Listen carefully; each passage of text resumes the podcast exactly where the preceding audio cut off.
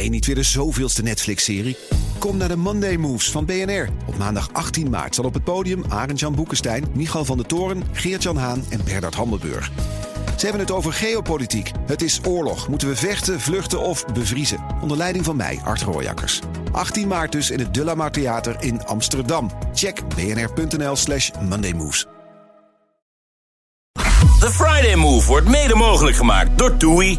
Discover your smile.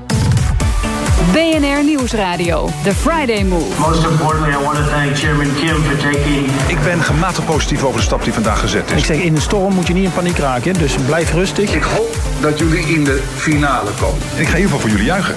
Wilfred Gené. Het is de week van de symbolische ontmoeting tussen Noord-Korea en de Verenigde Staten. Rutte's liefdesverklaring aan de EU in de droomstad van Adyen op de beurs. En we zitten vandaag weer in de Sky Lounge. U hoort het afgeladen vol. Geweldig natuurlijk in het Doubletree bij Hilton Hotel in Amsterdam... met de beats van DJ Thomas Robson. Ik overdrijf een beetje voor mezelf.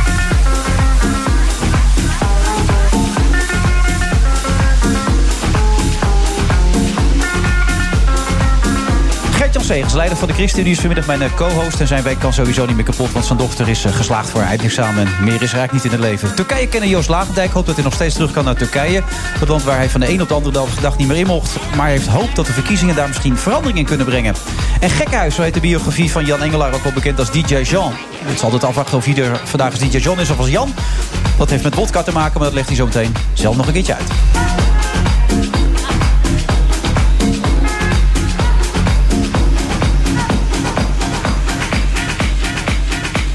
Geert-Jan Segers, hartelijk welkom. Dankjewel. Um, wij hebben zo nu een contact met elkaar Ja. over Cambuur. Ja, maar nou heb ik me net laten vertellen dat jouw woordvoerder zegt dat je voor PSV bent. Ja, PSV dat is wel mijn grote liefde. Eh Cambuur, dat stamt nog uit de tijd van Leeuwarden. Dat wij allebei in Westeinde woonden. Ja. En ik heb pas heb ik weer een wedstrijd van Cambuur gezien. Cambuur Dordrecht. Beslissende Maar wedstrijd. maak ik hieruit op dat jij van het geloof, van het voetbalgeloof bent afgedreven? Of, of zie ik dat verkeerd? Want ik bedoel, Cambuur en PSV is nogal een groot gat. Ik heb alleen een probleem als Cambuur tegen PSV speelt. Dan, dan heb ik een loyaliteitsprobleem. Maar ja, ik moet eerlijk toegeven dat PSV net een, in, door de loop van de jaren wel een iets grotere liefde is geworden. Hmm. En daar heeft Nou. Cambuur wel heel erg zijn best voor gedaan. Maar ik weet dat jij rond je 22e ook een tijdje het geloof kwijt was. Jij ziet je- parallellen, Ja. ja. en dan dat je rond je Dat 28e weer terugkeerde bij Ja, het dus geloof. jij hebt nu echt hoop dat ik weer. Nou ja, de ik probeer me daar iets bij voor te stellen. Dat, is dat dan te vergelijken of is dat totaal nee, anders? dat is totaal anders. Dat Ja? is van een totaal andere orde. Jij absoluut. blijft gewoon voor het voetbal is, PSV'er. een, voetbal is een hele leuke bijzaak, maar wel een bijzaak. Ja. Nou ja, daar denken sommige mensen anders over. Zeker als ze er Zeker als je daar iedere avond inderdaad een programma over moet volpraten. Ja, toch? en dat lukt eh, met verf hè, de laatste tijd. Zeker, zeker. Als er niemand beledigd wordt. Ja, kijk je ook, ja? Ik heb, gisteren heb ik gekeken, die DJ Jean zag ik een eh, tamelijk chaotisch eh, gesprek. Ja, maar dat kwam ook omdat Gerard Alle Joling gasten inderdaad een bepaalde knop had Ja. ontdekt waar je mee een boer kon laten. Gefeliciteerd trouwens met je dochter. Dankjewel, dat was erg leuk, ja. Wat, waarvoor is ze afgestudeerd? VWO. Hoe oud is ze? 18 jaar. En eh, dus wij zaten met z'n allen in spanning op de bank. En eh, toen ging de telefoon en één seconde was ze blij. En toen ging ze huilen van eh, opluchting, zeg maar. Dus ja, Ja. dat zijn de emoties die door huizen zegers gaan. Ja, bijzonder. Ja. Lijkt me ook gek tegelijkertijd. Want je zou hier al eerder zijn geweest. Ja. Toen kon je niet komen omdat de dochter van staatssecretaris Blokhuis is overleden. Denk je daar aan zulke dagen ook aan? Of, of... Ja, omdat ik gisteravond was. We hebben eh, iedere donderdagavond een bewindspersonenoverleg van de ChristenUnie. Dus dan zit een deel van de fractie en de bewindspersonen met hun politieke assistenten bij elkaar. En voor het eerst sinds dat drama was Paul Blokhuis er weer. Ja. En ik drink af en toe koffie met hem, blikken we terug, praten we, hoe gaat het? Ehm, ja, voor hem is 18 jaar en deze leeftijd. Ja, dat is heel beladen. En dus ik heb ook bijvoorbeeld op die begrafenis kwamen allemaal foto's langs, eh, verhalen langs. Ja, dan is het net alsof je ook naar je eigen dochter zit te kijken. Zijn dochter die ging, die was ook eh, geslaagd, is vorig jaar zomer heeft zij een werkvakantie in eh, ergens in Latijns-Amerika. Mijn dochter gaat nu ook een werkvakantie in Ecuador houden. Dus ja, dat lijkt allemaal ontzettend op elkaar. En ja, dan komt het heel dichtbij. En hoe ga je daar als partij mee om? Dat zat ik me ook af te vragen toen. Want je bent natuurlijk terecht niet gekomen toen, want het was heel heftig wat daar gebeurde. Ja, het is. ehm, ik ben niet snel moe. Eh, politiek kan vermoeiend zijn, maar ik ben niet zo moe geweest als na de begrafenis van Julia. Dat, je, dat verdriet zo intens is, zo eh, afmattend. Ehm, en het is natuurlijk honderd keer erger voor Paul en Ida. Ehm, ja, die er iedere dag nog mee, eh, mee te dealen hebben. En dat zal nooit overgaan. En dan is ook nog het geloof wat je dan daarmee... Ja, zij hebben, zij hebben ook gezegd, en hij heeft een heel mooi interview in de Volkshand uh, gegeven... waarin hij ook gezegd, ja, wij geloven heilig heel diep dat dit niet het einde is. Dat wij elkaar weer zullen zien. Dus dat geeft troost, maar... Um, je hebt jonge kinderen, ik heb iets oudere kinderen. Er is een tijd geweest dat je geen kinderen had, dat je vo volledig gelukkig was. Dat was ja. allemaal prima. Maar als je um, toevertrouwd zijn en ze vallen weg... dan kun je nooit meer echt gelukkig worden. Dan is er altijd dat, dat schrijnende verdriet. Dat stel ik me zo voor. En ja, ik weet dat van Paul. Dat, is, dat, dat gaat heel diep. Maar hij zat van de week weer bij Jinek. Hij zou eventueel ja. ook eens bij ons zijn gekomen. Maar ik neem aan dat hij meer voor de inhoud heeft gekozen dan ja. in dat opzicht ook. Uh, ja. hoe, hoe gaat het dan? Hoe doet hij dat dan weer? Gaat dat met tegenzin? Of kan hij dat dan wel weer Nee, dat kan, hij, dat kan hij scheiden. Um, maar tegelijkertijd is het er altijd. En is het er iedere dag. Dus ja, dat, dat, dat, dat, is, dat is vooral voor hem heel zwaar. Maar ik vind het heel knap hoe hij in zijn werk doorgaat. Hoe hij dat toch ook eh, combineert met de volle aandacht thuis. Uh, de gesprekken die ze daar voeren. Maar het is wel heel zwaar. Ja. Uh, het woord zwaar valt, dat, dat zei ook al, de politiek is zwaar. Ik begrijp dat, dat het ook voor jullie wel pittig is, dat de eerste acht maanden voor jullie geweest. Ja, Met de maar het is ook mooi. en alles wat erbij komt ja, kijken. Ja, maar het is ook mooi. Ik bedoel, je bent aan het oh, nu, meesturen. nu gaan we naar de positieve Segers, dat weet ik. Nu gaat het glas half vol worden. Ja, daar komt hij. kom op. Ik ga niet alleen maar tobben en niet alleen maar zeggen dat dat moeilijk en zwaar is. Ik heb er vrijwillig voor gekozen. Uh, we hebben ja gezegd tegen het regeerakkoord. Uh, ja, het is, het is Ja, veel. met volle overtuiging? Of Ja, met, zeker. Volle waar? overtuiging. Omdat je gewoon een heel aantal idealen dichterbij kunt brengen. Uh, er vallen iedere week besluiten waar je zegt van ja, daarom, daarom doen we mee. Ja, jullie tellen de successen, las ik. Want op het partij, partijcongres had je het ook gezegd. Je zat al op meer dan 40 successen die jullie geboekt Dat hebben in een, en dat is nog een hele voorzichtige eerste screening. Nee, dus, er is nog meer te vertellen. Ja, je kunt met vijf zetels nu veel meer bereiken dan we anders hadden bereikt. Ik bedoel, eh, vorige week was het besluit dat er een miljard extra naar gezinnen toe gaat. Ja. Kinder, kinderopvangtoeslag, kinderbijslag, kindgebonden budget. Ja, dat gaat voor gezinnen waar we het, waar we het voor doen. Die, die, Maar het sociale aspect weer Absoluut. van de ChristenUnie heel Ja. duidelijk naar voren komt Ja. enzovoort. Maar zijn er ook momenten geweest dat je denkt van... ik ben boos geweest?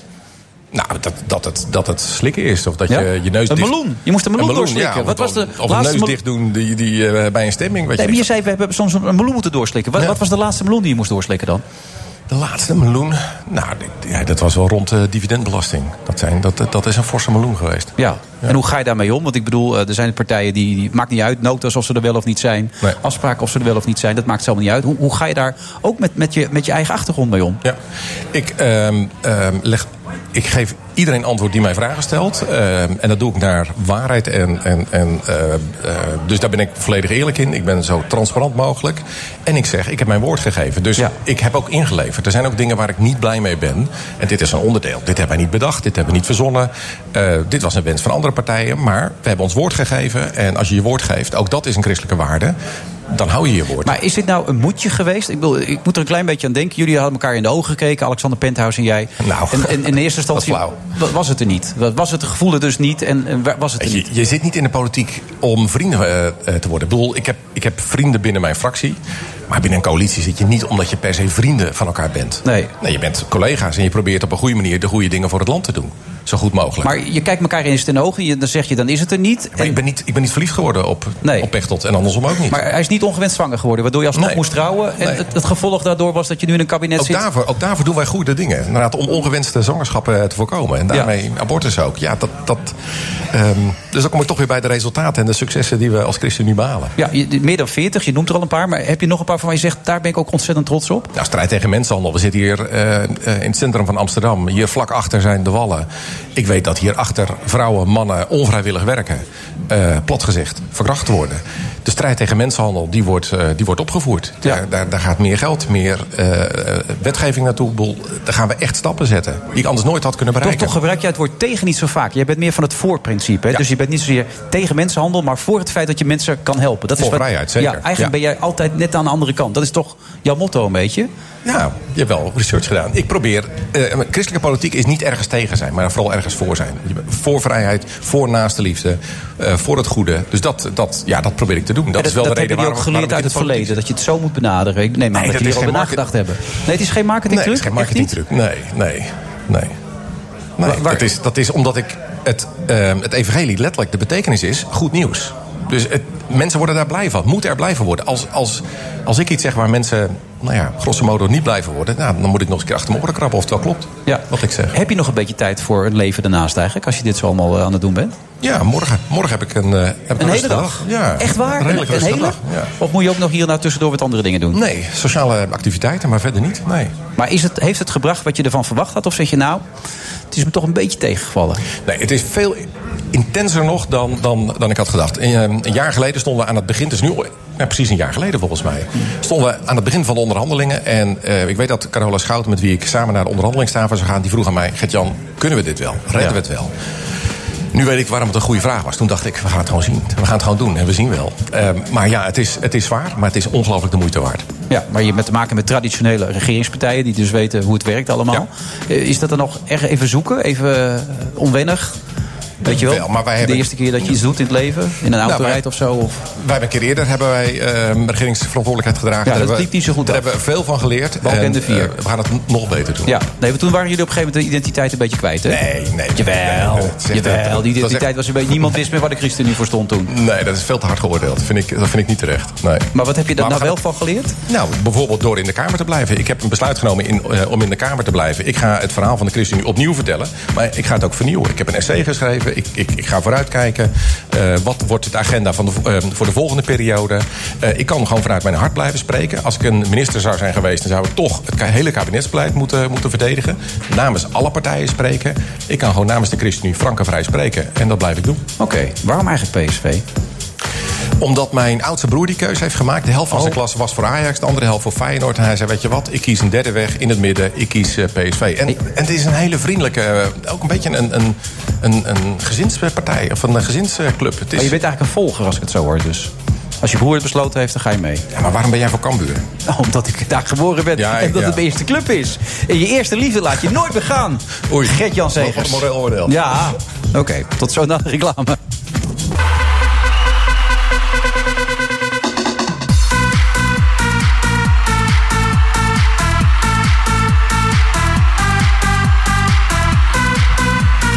Luistert naar de Friday van vrijdag eh, 15 juli is het volgens mij alweer. Ja, inderdaad. Het gaat de tijd snel. Afgeladen vol hier in de Skylands van het Doubletree bij Hilton Hotel. En naast me Gert-Jan Segers eh, van de ChristenUnie. En die heeft gisteren zitten kijken naar het programma... Uh. Oranje blijft thuis, heet het volgens mij. En daar zat ook DJ Jean, of eh, Jan Engelaar, zo u wilt. En die zit hier nu vandaag ook weer. Hoe gaat het met je, Jan? Want jullie zijn nog even blijven hangen, had ik de indruk. Ik ben op een gegeven moment maar weggegaan, maar... Ehm, ja, we zijn met Gerard erbij. Ik moest hem natuurlijk eventjes terug te grazen nemen. Alleen helaas gebeurt dat dan buiten de camera's om. Ja. Dus ik heb hem alsnog te grazen genomen. Maar dat was in de kleedkamer waar natuurlijk niemand er wat van meekrijgt. Dus ik heb gezegd, hé hey, goos, je hebt mijn, gewoon mijn halve programma verpest. Alle vragen die jij stelde. Ik kreeg geen enkele kans meer. Als je dat één keer doet, is leuk. Die poeder tussendoor, ja. Maar zeven keer achter elkaar is misschien iets te veel van het goede. Dus, maar dat begreep hij ook wel. Dus hij kroop in zijn schulp en hij bood zijn excuses aan. Maar ja, wat heb je eraan als niemand het Gaat hoort? gaat hij het goed maken? Ehm, dat is de vraag. Hij heeft wel bepaalde toezeggingen gedaan, dus daar ga ik hem aan houden. Ja, maar hij had aardig wat gedronken op een gegeven moment natuurlijk. Dus dat kan ook mee hebben gespeeld in de beoordeling van dat moment. Ik zeg, zorg maar dat ik eh, in de arena draai als de toppers er zijn. En dat zou die gaan regelen. Dus nou ja, we zullen het zien. Ja, bij deze? Want eh, het was een beetje onbevredigend daardoor voor jou. Want je zegt, ik krijg heel veel goede reacties. Dat mensen een andere kant van mij zien. Ja. Welke kant is dat dan? Eh, de goede kant. In ieder geval de kant die niet alleen maar relt en rebelt. eh, maar die ook eh, kwalitatief een DJ is. Een DJ's die op een bepaald kwalitatief niveau staan. Dus een soort van erkenning en een soort van eer. Er komen heel veel mensen uit de muziekindustrie aan bod. En ik ben natuurlijk, dat besef ik me terdege, een controversiële DJ. Die bekend staat om zijn, eh, ja gekke uitspraken en een beetje rellerig voorkomen. Maar Ja, ooit een keer over, ik over Chesto, wat je toen had gezegd. Had je wat te veel gedronken en dat je Ja, ja. skills En- veel en- beter was en dat soort dingen. Precies, Toen- en ja. dat Tiesto daar in mijn boek reageert. En dus zegt, ik snap niet waar iedereen zich zo druk om maakt. Want Jean heeft van af seconde één gelijk gehad. Het is alleen de manier waarop hij het brengt. Dat rellerige en dat eh kats van de kaartachtige voorkomen op dat moment in dat filmpje. Maar uiteindelijk qua inhoud had hij gewoon gelijk. Want niemand is zo technisch gezien zo vernuftig als hij. Hij zegt, ik zou willen dat ik zou kunnen wat hij kan. Dat zegt hij in dat boek. Nou ja, over jou. Dat Over zegt jou hij dus. over mij. Hey, is er, want, ja. Hoe oud ben jij nu? Ik ben nu een 50. 50. Maar vindt hij heel erg. Is er niet ergens, ergens een moment in je leven denk je... Ja, jongens, moet ik dit blijven doen zo? Ja, ja, absoluut wel. Want Dat heb je wel afgevraagd. Eh, nee, nee, dat vraag je niet af? Nee, nee, nee. Want Gewoon dat gedrag, die, die, die, die andere kant die jij zelf een slechte kant noemt. Nou, is ja, dat kijk. iets waar je dan trots op bent, waar je gewoon ook na je vijftig gewoon lekker mee doorgaat? Ik ga er niet prat op. Het is niet zo dat ik er trots op ben. Maar, Nou, als ik het boek lees, eh, Jean, dan ben je er redelijk trots op. Het hoor. is- Ik wil niet moeilijk doen. Het is wel een, leef- een leefstijl waar ik wel 100% achter sta. Ja. Trots op ben is een heel ander verhaal. Maar ik leef dit leven. Het is mijn droomleven vanaf. Ja, de, de, de eerste keer dat ik een plaatje opzette, eh, ben ik een beetje gek als ik sta te draaien. En ik hou het niet voor niks al 30 jaar vol. Dat zal ik toch wel iets goed doen. En dat ik dan misschien een beetje een controversieel eh, eh, voorkomen erop nahoud. En af en toe een beetje uit de slof schiet. Als ik een paar drankjes op heb. Oké, het zij zo. Maar uiteindelijk gaat het mij om dat trucje draaien. En dat is mijn sport. Dat is waar ik goed in ben. Op het moment dat ik plaatsneem achter die draaitafels. Dat is waar het uiteindelijk om gaat. En het hele circus eromheen. Leuk en aardig. Maar het is maar bijzaak. En ben wel nu iets milder geworden. Wijsheid komt met de jaren natuurlijk. Dus ik ben nu... eh, Je hebt je op goed deze- voorbereid op dit interview. hè? Ik denk, nu ga ik mijn boodschap eruit gooien. Ik merk Ja, het aan denkt, ja, het gaat ja, niet nee, nog een nee, keer gebeuren. radio Ik precies ding, vertellen. Ja, nee. Er is ook geen knop hier met eh, geluidsfragmenten. Nou, eh, ik weet het niet. Kijk even naar de discjockey. Nee, dat gaat niet lukken. Maar dat, het boek, boek dat begint gevoelig. Enigst kind ben je ook, weet je wel, van Jan en Dikkie. Enig. Ja, is het enig of enigst? Enig. Ja? Ja. Nou, daar heb ik net gymnasium voor afgerond. Dat is lekker dit. Eh, enig kind. Maar Jan en Dikkie zijn trots op je, heb je ook aangegeven. Maar gisteravond vroeg ik me ook al af. Er staat wel heel veel... Nou, was het, het is redelijk schunnig, het boek, hier en daar. Ik bedoel, het was een tijd dat meisjes naar je toe kwamen... die tikten tegen je geslachtsdeel aan. Dan haalde je hem eruit en dan gebeurde er van Nou, alles. het goede nieuws is, mijn vader en moeder staan 100% en volledig achter mij. Steunen mij al vanaf dag één. Ze zijn gewend aan dat ik een ander leven leid dan iemand anders. Wauw, dat is Er een zijn al understatement, genoeg- een ander Er zijn al genoeg grijze muizen eh, in Nederland, denk ik. En ik wijk daar iets vanaf. Nogmaals, ik sta 100% achter mijn, eh, mijn leven en mijn levensstijl. Maar ik vind je dat het daardoor toch wel... De, je hebt natuurlijk allerlei mensen opgevoerd... die inderdaad heel positief over jou praten. Robin Albers, je, je manager Peter Gelderblom. Allemaal mensen... Het zou wel raar zijn trouwens... al allemaal mensen hadden gestaan die hadden gezegd... hij kan er geen klote van trouwens, zit ik me te denken. Maar eh, dat, dat daardoor toch weer een beetje ondersneeuwt... met alles wat je erover vertelt. Al die avonturen die je meemaakt. Je staat bij Dierenpark Amersfoort... Word je op een olie, sta je een meisje tegen de muur aan te duwen... en dan word je al aangetikt door een olifant met een sleur en zo. Het is allemaal heel grappig. Maar Laten we eerlijk zijn, in de basis, welke man zou dat nou niet willen? Ik, Ja. ja, dat kan dus aankomen deze ik, heb jaar. een, ik heb een gezin, ik heb drie kinderen. En Ja, maar het- het, lijkt mij een veel leuker leven om eh, nou ja, dan een beetje Dat, normaal eh, met mijn vrouw en drie kinderen te leven... dan Ik heb altijd gezegd... in eh, dierenpark eh, Amersfoort allerlei ik respecteer de traditionele eh, gezin als hoeksteen van de samenleving. Dierenpark Emmers, mentaliteit. schiet me nou te binnen. Emmen was het. Emma, Niet ja, ja, Amersfoort, ja, ja, ja, voor de met die Jaguar Ja, ja. laatst daar. Oh nee, dat was eh Beeld, eh Ja. Beekseberg. Maar de reactie goed, daarop inderdaad. ehm, kijk, ik heb altijd gezegd... ik snap heel goed dat mensen eh, een ander leven nastreven dan dat van mij. Namelijk een traditioneel gezinsleven met kinderen, gelukkig zijn, getrouwd tot aan de dood. Eén bedpartner, twee bedpartners max. Prima. Ik kan dat heel goed begrijpen. Wees gelukkig, en, maar wees vooral jezelf. En ik ben mezelf op deze manier. Ik respecteer de andere kant van het verhaal, dus de manier waarop u leeft. En ja, ik hoop altijd dat mensen het andersom ook kunnen begrijpen. Dat er mensen zijn die er graag een andere levensstijl op nahouden. Ik ben zo iemand van, ik leef maar één keer. Ik heb een andere manier van alles uit het leven halen. Namelijk eh, niet met een gezin, niet met kinderen. Ik kan die verantwoordelijkheid niet aan. Ik hou van gekkigheid. Ik ben DJ geworden. Het is wat ik altijd gewild heb.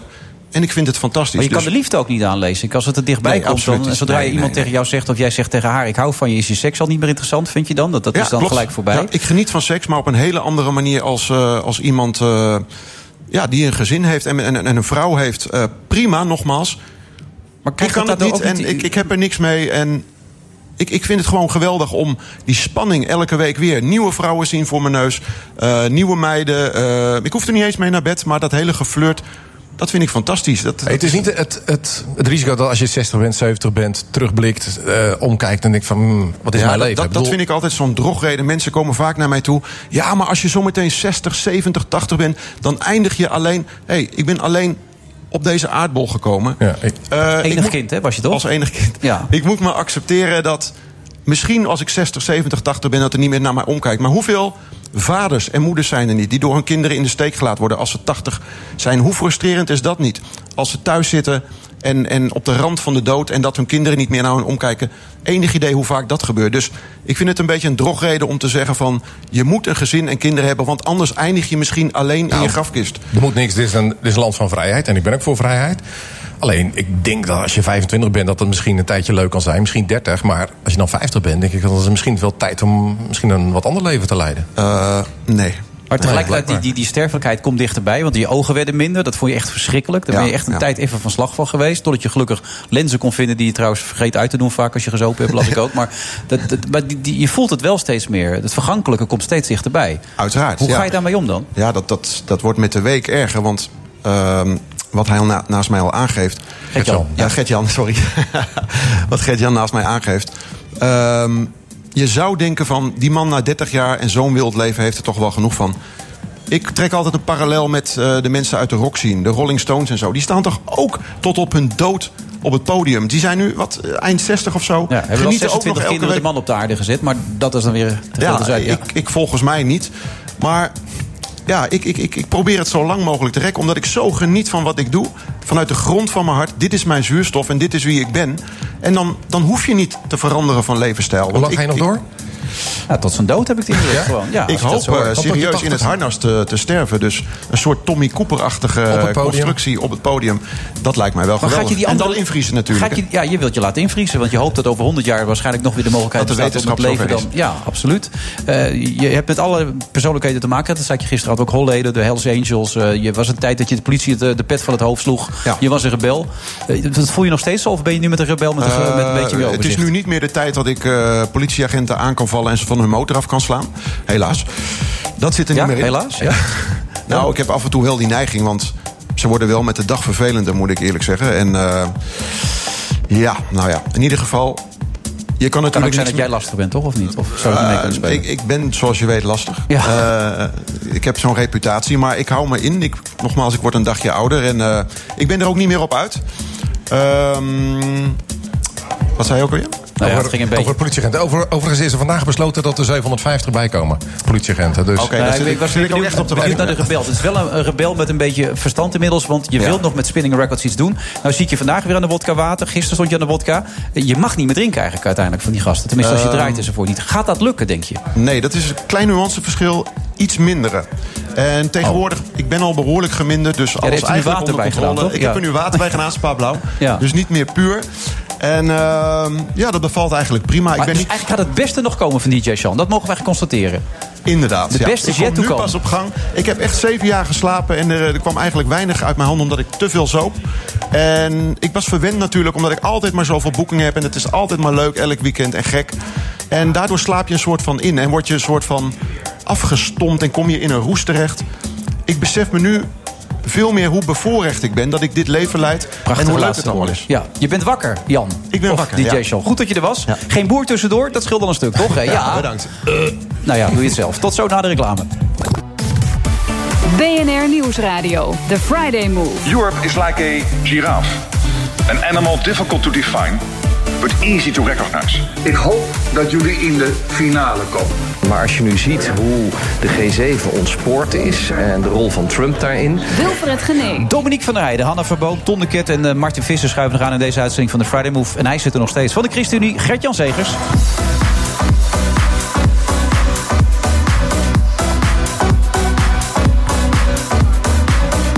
Is allemaal vanuit de Sky Lounge van het Doubletree bij Hilton Hotel. Waar het inmiddels, ja, er zijn geen plaatsen meer. Het is lang, maar ja, je kunt het proberen. Maar misschien later in de uitzending weer. DJ Thomas Robson is het van de muziek.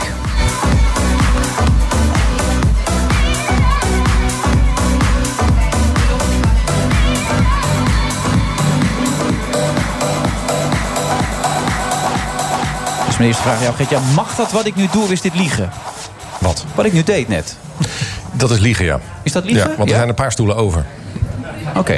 Ja. Dus je begrijpt maar niet dat het dat- is wel... Nee, ik snap jou wel. Jij Ja? wilt natuurlijk een beetje een gezellige sfeer creëren. Ik wil de indruk wekken dat het hier excitement. zo verschrikkelijk vol is. Dat Ja. mensen denken, jeetje mina, daar wil ik ook bij Het zijn. is, Maar het, is, het is precies goed. Er zitten een aantal zeer geïnteresseerde mensen... en nog meer mensen die luisteren naar, die, eh, naar, deze, naar dit programma. Dus dat komt allemaal goed. het is dus liegen. Het is niet helemaal de waarheid spreken, nee. Oh ja, zo kun je het ook uitleggen. Ja, dat is wat positiever. Ik toch? zou het niet zeggen, nee. Nee? Nee. Je had gezegd, het is lekker vol hier. Want je hebt ook Radio 1 gedaan, toch? eh, Voor de EO. Ik heb een jaar heb ik, eh, als journalist gewerkt, ja. Ja. Maar deed je ook dit soort programma's? Of? Nee, dus ik deed research. Toen hadden we echt nog tijd om, om hele lange achtergrondverhalen te maken op Radio 1. En nu moet het allemaal kort en snel. Eh, dus ik, ik, ik, was echt van het betere spitwerk. Oké. Naast je zit eh, Joost Lagendijk, Turkije-kenner. Is dat zo? Word je dan zo omschreven, Turkije-kenner? Als je, als je denkt veel van Turkije te weten, dan ben je volgens mij wel een Turkije-kenner, toch? Ja, wanneer, wanneer ben je dan een Turkije- Turkije-kenner? Wanneer mag nou, je dat, zeggen? Nou, dat duurt wel even. Ja? Dat duurt wel even. Ja, ik heb het natuurlijk. eh, ik, ik bemoei me er nou ongeveer een jaartje of 15, 16 tegenaan. Eerst in het Europees Parlement.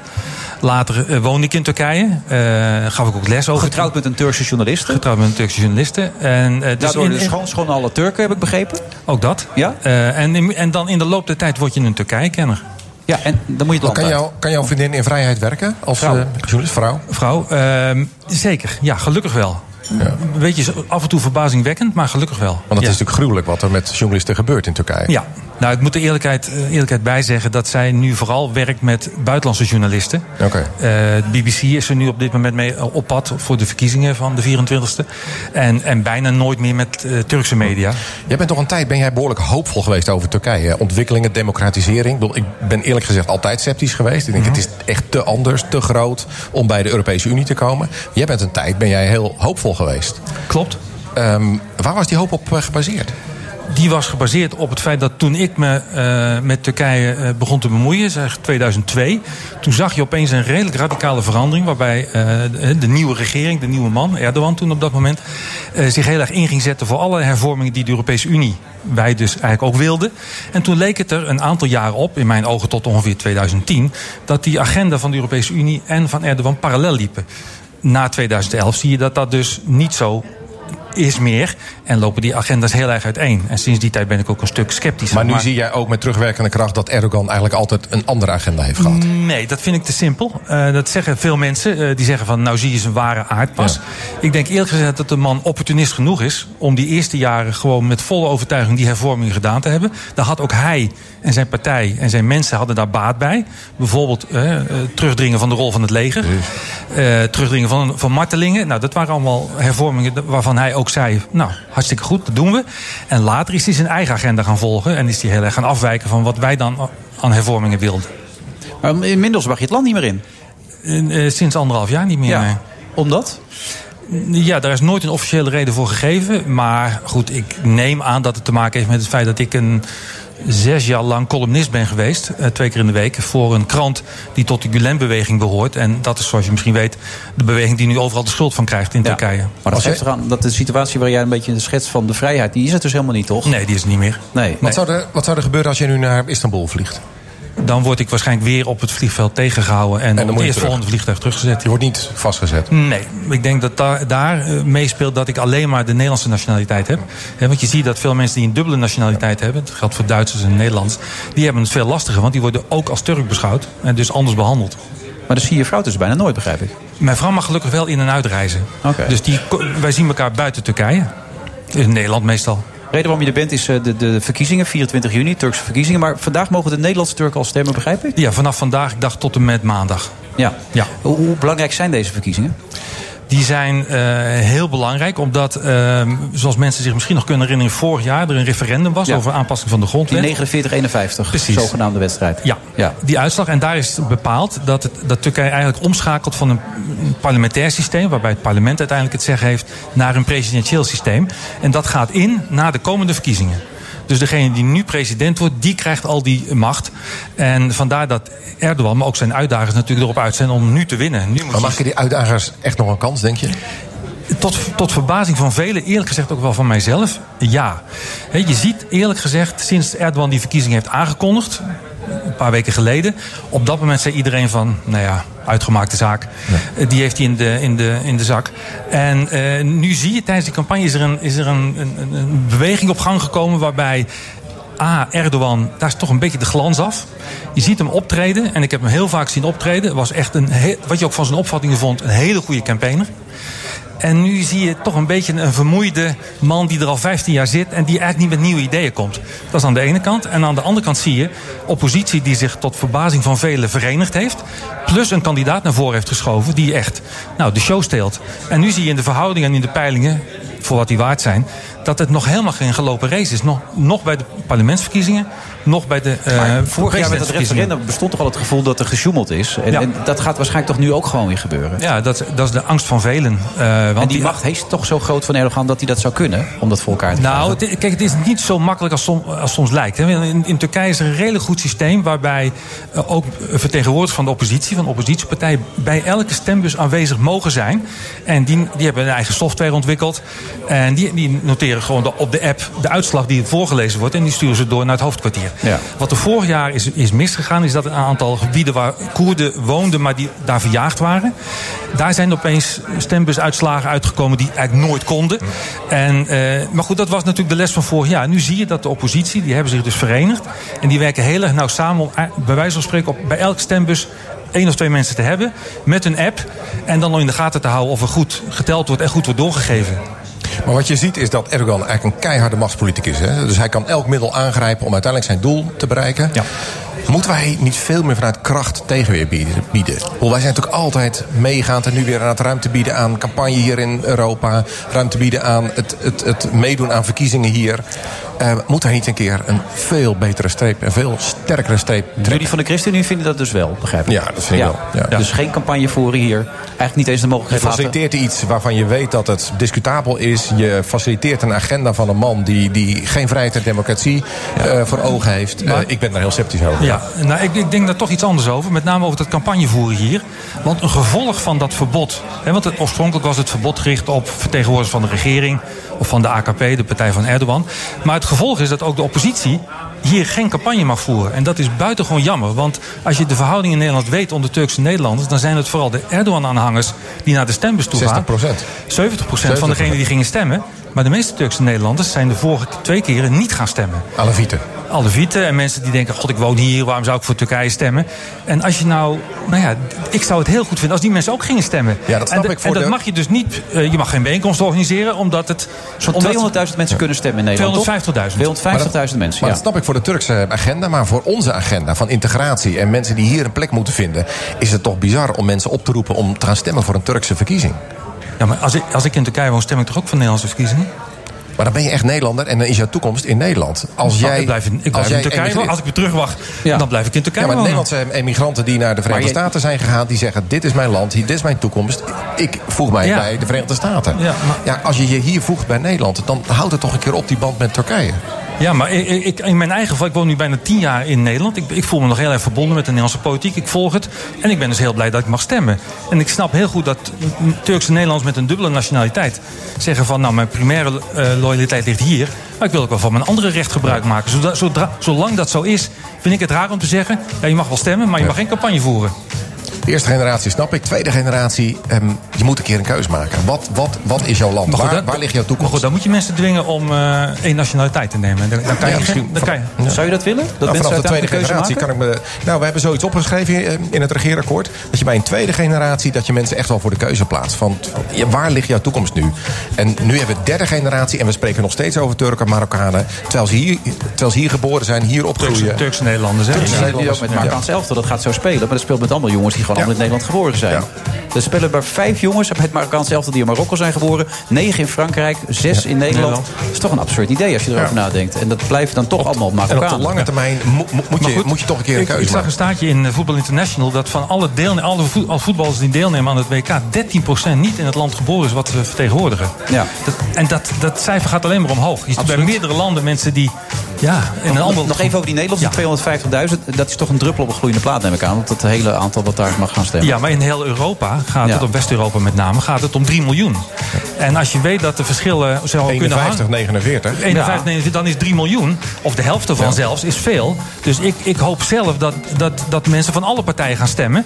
Ehm, eh, in, in Duitsland met name, daar wonen natuurlijk de meeste eh, Turkse Europeanen. En dat, dat, dat ook die stemming een afspiegeling is van de verschillende stromingen die daar leven. Maar hou jij, hou jij hoop over de toekomst van Turkije? Hoop voor journalisten daar? Voor de Nou, oppositie? op, op korte termijn ben ik natuurlijk wel pessimistisch. Zeker de afgelopen jaren. Maar je ziet nu bij de verkiezingen, nogmaals, er is een soort momentum ontstaan waardoor het zeer eh, denkbaar is. eh, Ik, ik schat in dat gaat gebeuren. Dat de parlementsverkiezingen gewonnen gaan worden door de oppositie. En President durf ik niet te zeggen, maar het parlement ziet er goed uit, ziet er goed uit bij spreken voor de oppositie. Al dus eh, Joost eh, Lagendijk. Turkije kennen, daar moet je wat voor doen, maar dan ben je het ook. Bedankt daarvoor.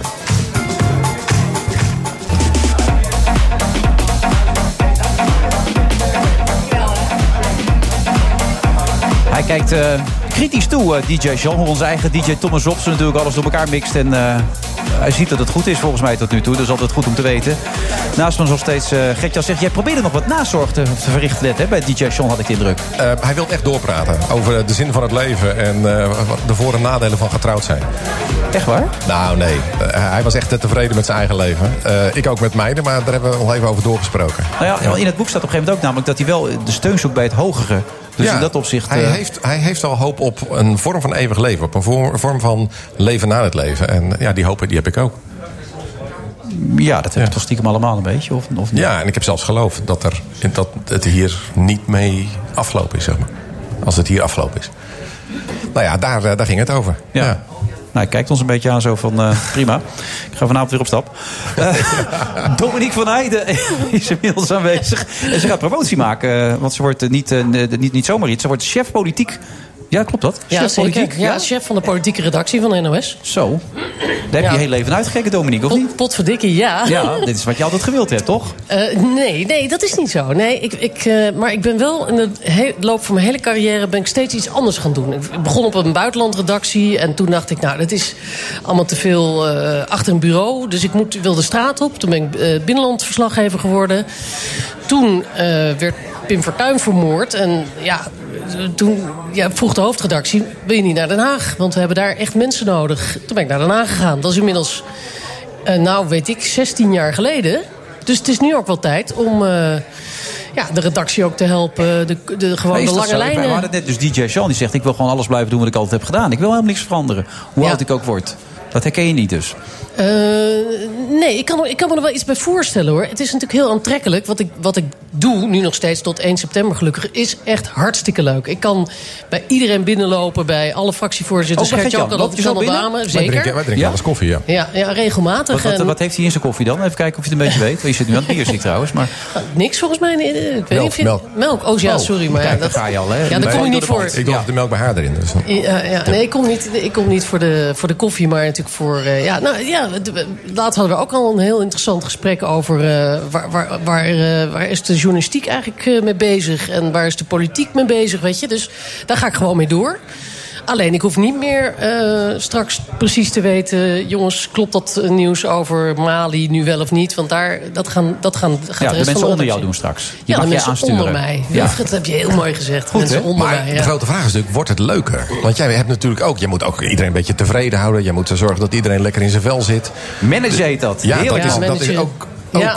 niet Nou, altijd leuk, denk ik. Nou ja, ik ken natuurlijk al die mensen. Ja. En ik weet dat ze, dat, dat, dat ze leuk zijn en dat het een heel leuk team is. Ehm, ik, ik, heb, ik moet heel eerlijk zeggen, als ik nu naar, meteen eh, zou worden overgeheveld om leiding te gaan geven in Hilversum. Dan zou ik het niet hebben gedaan. Want eh, dat, dat is zijn ook geen andere tak van ego's, dat soort mensen enzovoort allemaal, toch? Dat zijn allemaal laag in, ego. in, de- in Den Haag. Ja? Nee, dat zijn allemaal uh, stronteigenwijze mensen Dat bedoel natuurlijk. ik. Dus dat vind ik heerlijk. Ja? Ja, dat is hartstikke goed. Dat is heel erg goed. Maar dan is het ook goed dat je zelf stronteigenwijs bent. Ja, dat, bedoel je eigenlijk. Ja, ja, ja, ja. Dan Dat- ben je de, de primus inter pares, heb je, dat het, heet. heb je het eerder gedaan, leiding geven? Nee, nou ja, nee, eigenlijk niet. Want het is echt... een- Nou Geef ja, even wat tips, Gertjan, als je wil. Wat is nou belangrijk bij leiding geven, volgens jou? Goed luisteren. Dat is echt heel belangrijk. Ja. Dat je echt dat, dat als je een besluit neemt, dat iedereen weet, eh, al mijn argumenten zijn wel meegenomen. Eh, misschien is het niet het besluit wat ik had willen hebben, maar ze heeft wel heel goed geluisterd, alles in overweging genomen en toen de knoop doorgehakt. Dus dat is wel heel, heel belangrijk. Maar het, is niet altijd, maar het is niet altijd leuk. Nee, dat zal vast Omdat je soms ook tegen mensen moet zeggen, het gaat niet zo goed met jou. Ja, dat, dat kan gebeuren. Dat is heel maar- vervelend om dat tegen mensen te zeggen. Het gaat over, eh, het is mensenwerk. Hè, dus dat, dat zal best wel kunnen gebeuren. Maar wat ik doe is ook niet altijd even leuk natuurlijk. Hè. Ik sta eh, echt met mijn kop in de wind eh, de hele tijd. Als ik een woordje verkeerd zeg, dan. Ja, maar je, Dan daar ben je helemaal Twitter zelf verantwoordelijk voor. Dat, waar. Als, je het, als je het goed doet, krijg je complimenten. Als je het niet zo goed doet, krijg je kritiek. Mhm. Ehm, je bent je eigen vrouw. Ik bedoel, je staat voor die camera en dat is het. Nu moet jij, hoe- hoeveel mensen moet je aansturen? 30, toch? tussen de 25 en 30. Ja, Ja, 30, 30 karakters. 30 Ja. mensen die allemaal verder willen. Die iets, eigenlijk iets zouden Nou, je willen maakt er wat bemoedigend wat voor. collega's Heeft toch nu wel zin in straks na dit gesprek? ik Heb ik vind de het indruk. dat, eh, dat is lekker dit. probeer gewoon erachter te komen of- Ja. Of je helemaal weet wat je gaat doen. Nou, dat, dat, dat weet ik natuurlijk pas als ik het ga doen. Ja. Dat klopt. Eh, maar dat heb, ik, ja, dat heb je altijd. Als, je als iedereen maar blijft zitten waar die zit, dan wordt het doodsaai. En Maar dat- wat zijn jouw grootste fouten geweest dan, Gertjan? Want jij geeft nu vaak leiding. Je bent ook al directeur geweest van de Groen voor Pinksteren. Stichting, het Wetenschappelijk Instituut. Ja. Ehm, En in, in, in- Een fout is als je een besluit te lang, te lang uitstelt. Als je echt, eh, omdat het lastig is. En soms moet je naar het lastige besluit nemen dat je het maar voor je uitduwt. Dat is, dat is, dat is echt niet goed. Ehm, en het is soms eenzaam om in. eh, nou, nu doe ik allemaal weer heel dramatisch. Maar het is dat hoor ik wel van veel mensen. wel Ja, dat hoor ik van veel op- mensen. Op, op, een gegeven moment is er een moment, je hebt een discussie. Op een gegeven moment kijkt iedereen jouw kant op. En nu moet je een knoop doorhakken. Ja, en dat moet jij dan doen. Ja. Maar, het is ik ook sta, leuk om je, je weet ook dat ik, eh, dat ik eh, eh, bijna elke avond door de week, althans eh, om tien uur tussen tien Ja. en kwart voor elf, sta ik ook in mijn eentje, wel, Ja. weliswaar met mijn cameraploeg. Eh, Je gaat iets, naar iets normalere werktijden. Echt je. heel anders. Je gaat iets naar. Je hebt normalere werktijden straks. Nee, maar ik vind, het- ik vind het idee dat je, dat, je, dat je soms eenzaam bent of zo. Of dat, dat mensen anders naar je gaat, gaan kijken. Dat, ja, dat vind ik geen goed argument. Ik bedoel, we, we- we zijn allemaal collega's. Nou, maar toch, ik, ik, ben, ik ben tien jaar geleden bij Talpa twee jaar hoofdsport geweest. Toen moest ik opeens Humberto Tan en eh, Jan-Joost Vergangen... en al die mensen 80 man aansturen. Vond je het niet leuk? Nou, ik vond het wel leuk. Alleen het is wel een omschakeling. Ja. Bovendien presenteerde ik er ook nog bij, wat het helemaal ingewikkeld maakte. Want dan presenteer ik zondag de wedstrijd. Maar die dan ik- omschakeling is precies de reden waarom ik het doe. Omdat ik, het, eh, omdat ik ontzettend zin heb om weer eh, andere dingen te gaan leren. En weer op een andere manier ook naar de politiek en de journalistiek te gaan kijken. En daarin ook die redactie mee te nemen. En, en ja, op een andere manier dan Bram Schilham. En, Ja? Wat deed hij niet goed dus- dan? Nou, hij doet het natuurlijk heel goed. Oh, hij maar- doet het wel goed. Maar hij heeft zelf gezegd, ik moet ook hier weer weg. Ik wil, naar, ik wil eind, eindredactie Maar wat ga je anders doen dan bijvoorbeeld? Dat is iets wat er echt gaan moet veranderen nu. Nou, ik, ik, eh, ik, ik weet het niet, maar ik voer gesprekken ook met. Nou, ik weet, ik weet natuurlijk wel andere dingen die we, die we Dat moeten klinkt gaan niet doen. echt bevlogen als ik nu zit te luisteren als medewerker. Laat ik één ding zeggen. Ja. Ik denk dat wij veel meer moeten uitleggen. Ik denk dat we veel meer moeten vertellen waarom de politiek bepaalde stappen zet. eh, hoe de verhoudingen precies liggen. Ik denk dat veel kijkers en mensen die heel, misschien heel goed ingevoerd zijn, de krant lezen, toch denken. eh, vandaag de vraag zullen hebben: waarom nou nog Afghanistan? Waar is dat nog goed voor? Wat hebben wij daar nog mee? Nou, dat, dat vergt een, een, nogal wat inspanning. Omdat Maar het gaat toch verder eigenlijk, Dominique. Eh, Ik kan me voorstellen dat heel veel kiezers inmiddels afgehaakt zijn... omdat ze denken, ja, dat heeft het nog voor nut om te stemmen überhaupt. Want eh, ze voeren toch niet uit wat wij doen. Ja, maar dat, dat is toch niet waar? Want er- er wordt toch heel veel wel uitgevoerd. Je voelde wat de laatste jaren toch wel steeds meer teleurstelling... als het ging om, eh, de, om, om politiek. De, de, de, de, de kloof is toch steeds groter geworden de afgelopen jaren. Nou ja, dat, dat, dat ligt er maar aan hoe je er naar kijkt. De economie die draait fantastisch. Mensen hebben, hebben werk. Dat komt niet, misschien niet door de politiek. Maar eh, er is, wij, wij hebben natuurlijk ook een Nederlandse ziekte van eh, klagen en nog eens een keer klagen. En natuurlijk moet de politiek ook tegemoetkomen aan mensen die het eh, nog steeds niet goed hebben, et cetera. Maar ik denk dat als je wat beter uitlegt waar de politiek nou precies mee bezig is. Volgens mij is het aard van het beestje ook dat iedereen zegt... van, ja, oké, nou dat loopt nu dan wel, hè, met, ik zeg maar wat... met de zorg gaat eigenlijk best wel goed, ik noem maar iets. Maar dan hebben we nog wel weer een ander eh, probleem. Nu sta ik ineens in de file omdat het goed gaat met de, met de politiek, snap je? Dus ja, dat vind ik... Maar je blijft dus heel inhoudelijk betrokken. Want Ja. voor mij is Maar dat wel wel een meer, verschil met... wel, wel meer een helikopterview. Hè? Meer, Iets meer afstand, lange maar niet meer op de lijnen. koffie bij Gert-Jan dus nu, begrijp ik. Natuurlijk wel. Dat nog Nou, wel. Dat is wel anders dan Bram. Want ik heb Bram niet zo vaak op de koffie gehad. Nee, maar dat is misschien ook iets wat ik wel anders ga doen. ja. Want daar ben ik veel te veel aan verslaafd om toch met, Ja. met de politici, maar ook met, met mensen die. eh, Wat verder- gebeurt er? Om daar echt Ja. het gesprek over en te blijven hoe voeren. kijken ze naar de NOS? Vind ik ook belangrijk. Eh, Er komen onderzoeken uit dat men veel vertrouwen heeft in de NOS. Maar daarmee ben je er natuurlijk nog lang niet. Want ja, wij, wij hebben echt een belangrijke publieke taak. Nou goed, dit moeten we zo goed mogelijk uitvoeren. Wie gaat je opvolgen eigenlijk? Dat is nog niet bekend. Dat is echt een procedure nu. Ehm, Mag jij die knoop doorhakken? Nee, absoluut niet. Ik eh, bemoei me er helemaal niet mee. Dat, eh, dat, zou, ook niet, dat zou een beetje raar zijn natuurlijk. Nee, dus dat wordt nog eh, heel spannend. Ik denk over een paar klein weken wel dingetje nog, je zit nu tegenover. Maar wat is het eerste wat bij jou komt bij Gert-Jan Segers? Je kent hem als geen ander. Super betrouwbaar. Ik, ik vind het altijd heel fijn dat als ik het- iets uit de coalitie wil weten... hoe het gegaan is, ik zeg maar wat... hoe, ging dat, waar, hoe kwam het besluit voor, voor de dividendbelasting tot stand... dan heb ik die andere drie vaak al gehoord. Dan kom ik het even checken bij Gert-Jan. en als die dan niet met zijn ogen knippert of juist wel... Dan weet je dan weet dan weet Ja. hoe het zit. Je had er drie draaien, hij draait niet. Nou, hij draait, hij draait er niet omheen. Hij, hij, eh, ja, ik, ik, vind het eh, altijd eh, heel, heel prettig om met hem te praten over, over de politiek. Maar ook inderdaad soms wel eens even te checken. Eh, goh, ik heb dit gehoord. Klopt dat nou wel of niet? En dan kan hij er soms niks over zeggen. Maar, dan, dat dan weet ik het toch wel. Dan heb ik niet zo heel veel woorden nodig om te weten hoe het zit. Oké, dus tussen jullie zitten wel goed, heb ik de indruk. Wij hè, Gert-Jan? blijven koffie drinken. Die indruk heb ik ook inderdaad. Dominique, veel succes met je nieuwe baan. Ja. En eh, tot snel weer. En jij ook eh, succes met je, met je andere programma nog, hè? Ja, ik begrijp wat je ermee bedoelt. Ja, Ja. nog vier weken. Tot zo, na de reclame. BNR Nieuwsradio. The Friday Move. Most importantly, I want to thank Chairman Kim for taking Ik ben gematigd positief over de stap die vandaag gezet is. Ik zeg, in de storm moet je niet in paniek raken. Dus blijf rustig. Ik hoop dat jullie in de finale komen. Ik ga in ieder geval voor jullie juichen. Wilfred Genee. Met de Friday Move live vanuit de Skylounge van het Doubletree bij Hilton Hotel in Amsterdam.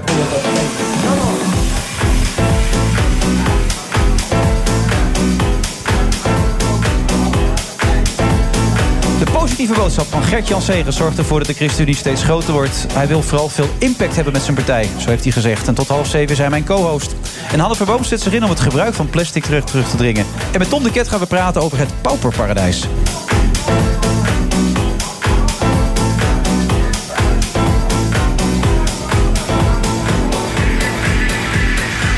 Dat is zo gezegd allemaal op vrijdag 15 juni. De Sky Lounge, Doubletree bij Hilton Hotel in Amsterdam. U kunt nog steeds langskomen. En ondertussen proberen we ook een beetje op de hoogte te hou- houden van het WK. Zojuist is de wedstrijd begonnen tussen Marokko en Iran. En ik kijk even naar de analist naast me. Gert-Jan Zegers, de eerste indruk. Marokko eh, overdonderend. Eh, die zijn goed. Ja, hebben al Ja. drie kansen gehad. Die spelen echt goed, ja. Jongen, jongen, die spelen dat eh, Iran helemaal weg. Ja, er zitten toch ook een paar eh, Nederlandse Marokkanen zitten erbij. Dus dat is wel interessant. Ja, en nog natuurlijk een paar Iran, sowieso Iraanse speler die in Nederland speelt. Zolang het nog nu inderdaad, ja. Ja. ik moet straks nog thuiskomen, dus ik ben benieuwd wat het gaat worden allemaal natuurlijk. Dat eh, zul je wel begrijpen. Ik las ook dat je een cabaret hebt gedaan, Gert-Jan. Ik probeer me er iets meer voor te stellen. Maar dat is lang geleden. Ja, dat zal heel lang geleden zijn inderdaad, ja. Maar help me even mee. Wat voor soort cabaret moeten wij aan denken? Eh, dat was uh, studentencabaret. Dus wij zijn toen met een busje... we- Geëngageerd en zo allemaal, dat werk. Jawel, maar nou ja, je probeert grappig te zijn. Maatschappij kritisch. En, en we hadden het inderdaad over een... een, een ook een, eh, Ooster, eh, Oosterse goeroe, Swami Bohambi, die nog een speciale rol speelde. En eh, daar hebben wij festivals en eh, andere kleine podia hebben wij daarmee bespeeld. Hoe waren de reacties? Ehm, ja, nou, de- ik heb hier en daar een aanmoediging eh, gekregen om door te gaan. Maar op een gegeven moment zat ik in zo'n busje en daar hadden we het net even met de DJ Jean over. Ehm, er was een leeftijd dat ik dacht, ja, weet je, nu kan ik nog heel lang in zo'n busje blijven zitten. Maar Hoe oud was je toen dan? Toen ik die essentiële vragen kreeg, toen was ik 26, denk ik 25, dacht ik, ja, ik heb hier geen zin meer in. Toen deed je aan cabaret, en studeerde je en toen ging je op geloof Nee, ik was al afgestudeerd. Ik werkte. En dan, nou, dan ging ik eh, naar een studentenvereniging en dan ging ik naar een festival en daar eh, traden we op. Maar daar werd je ook voor betaald ook dan? Nou, dan kreeg je dan een beetje, een beetje een kreeg je dan inderdaad. Maar En, was je eh, grappig? Ja. Nee, ik, ik zeg het, ik wil het graag weten. Dat is een hele pijnlijke vraag is dat. Is echt een... een eh, Nee, maar ik, ik heb het ook gedaan. Ik was niet grappig, dat weet ik van mezelf. Ik ben gewoon niet grappig. Nee, dat is niet mijn... eh, timing is alles. Ik, ik, Ja. heb, ik heb voor een zaal gestaan waar ik nou ja, een aantal dingen ging vertellen... waarvan ik dacht dat ze grappig waren die helemaal doodvielen. En dat is echt afschuwelijk. Heb ik hetzelfde programma. Toen hebben we, met, hebben we betere training, betere voorbereiding, andere timing... En toen sloeg het wel aan. Ja. Dus ja, wat is dat? Dat is, dat is vingerspitsengevoel. Ja. Het helpt je wel een beetje als je voor een zaal staat. Je moet een zaal een beetje aanvoelen. Je moet een beetje weten eh, wat is nou de interactie. Wat, wat, wat gebeurt er nou? Nou, dat heb ik daar wel een beetje geleerd. Ja, nou ja, dat herken ik wel. Want ik heb inmiddels zo'n borst voor mijn kop... dat het mij allemaal niks meer uit wat, wat er in mijn programma gebeurt... als ik in de zaal sta, wat ik ook Als doe. mensen jou beledigen, dan ga je Het heel hard mij- lachen. Ja, Nee. dat interesseert me inderdaad geen Nee, dat interesseert jou niet, hè? Als mensen hele beledigende Nee. dingen over jou zeggen. Dan, kijk, als het niet zegt. Nee, maar dan ging die, die mail die werd voorgelezen van jullie directeurtje, zoals Ja. je dat nou heet. En dan werd er een vreselijke tekst over jou. Hè, van je was inderdaad vals. En, ja, nu weer, dan ga, je, dan ga je heel hard lachen. Maar dat is toch pijnlijk? Iemand die jou goed kent, die, die, die, die jou een beetje moet, moet, moet leiden. Een beetje de boel in goede banen moet leiden. weet je- Die allemaal lelijke dingen over jou zegt. Nou ja, het, het was meer het gevoel dat het een soort verbazing opleverde. Ik had die week ervoor, het gaat over Marco Laurens, dus de, Ja. het directeurtje. Daar had ik een week ervoor nog mee geluncht. En toen vertelde hij hoe, hij- hoe hij het ontzettend kon waarderen dat we zo naar elkaar toe waren gegroeid. En dan ging allemaal persoonlijke dingen over zijn leven vertellen. En wat hij met zijn toekomst wilde doen. Toen kwam die week daarna die mail erover. Ja. Toen zei ik wel tegen ik zei, nou, even één ding. Het was een beetje een verbazing. Ja, Eh, laten, we, laten we dat soort gesprekken dan ook niet meer voeren, Nee, weet je wel. Want dat gaat natuurlijk helemaal nergens over. En eh, ja, dat kon hij ook niet helemaal uitleggen. Maar ik denk dat Marco in zijn emoties soms een beetje... ja, een beetje eh, door kan slaan. En dat hij dan ook het gevoel echt heel duidelijk wil verwoorden. Nou, dat heeft hij heel duidelijk gedaan. Dat is wel duidelijk. Ja, maar het feit dat jij dat grappig vindt, dat is wel... Ja, maar het is, het is niet iemand die heel dichtbij me staat. Als Nee, mijn vrouw dat zou doen, of een goede vriend, dan Dan zou, ik een echt, dan zou ik het echt heel pijnlijk vinden. Dat zou ik echt heel erg vinden. Maar in dit geval denk ik, ja, het is Marco Laurens. Dus Hey, en, en, en eh, cabaret, wat, eh, wat deed jij dan? Wat probeerde jij? Ook geëngageerd. En eh, nou ja, dat heb ik zo vaak verteld. Ik heb in Groningen ooit de finale bereikt van het Groningen Studenten Cabaret Festival. Voor een zaal van 700 man. Dat ging niet goed. Heeft in een half uur niemand gelachen. en toen zei ik halverwege, het gaat niet zo goed. Hè. Toen zei de hele zaal, nee, het gaat niet zo goed. Ik zei, die indruk had ik al. maar dat eh, was echt de langste, het langste half uur ooit van je leven. nou ja, dat was dat wel, is wel heel erg. Ik dacht, ik heb 4,5 uur gespeeld. En de enige die het goed vond, was mijn moeder, dat weet ik nog wel. En de Ah, dat afloop kwam leuk. Adelheid Roos naar me toe, die zei, het was aandoenlijk. Oh. En daar heb ik eh, Adelheid laatst op afgerekend, dat ik dat echt een ongelofelijke rotopmerking vond. Zeg dan gewoon dat het niks is, zeg dat het kloten is, dat het gewoon verschrikkelijk slecht is, maar aandoenlijk dat is het ergste wat mooit dat is overkomen. Ja, vernederend, dat is veel erger dan Ja. Marcootje, weet je wel. Dus eh, in dat opzicht... eh, Dan maar was- liever een harde mail. ja, dat was heel pijnlijk, aandoenlijk. Nog steeds 0-0. Ja. Zijn er beelden van, van jou eigenlijk? Of eh, van dat optreden en zo? Dat Die heb ik allemaal vernietigd. Die Echt heb ik, waar? Ja, ik denk het wel. Nee, ik denk dat er nog wel ergens beelden zijn. Maar die zitten wel in een kluis, denk ik. Hoop ik. Ja. Ik vind het wel iets om te onderzoeken eigenlijk. Ik weet hè? niet of de mensen zitten te luisteren... die Nee. toevallig weten hoe we aan die beelden van Gertjan Zegers... de cabaretier kunnen komen. Maar bij deze roep ik ze op om zich even te melden... bij het programma The Friday Move. En dan zullen we daar zeker wel iets mee gaan doen. Tot zo na de reclame.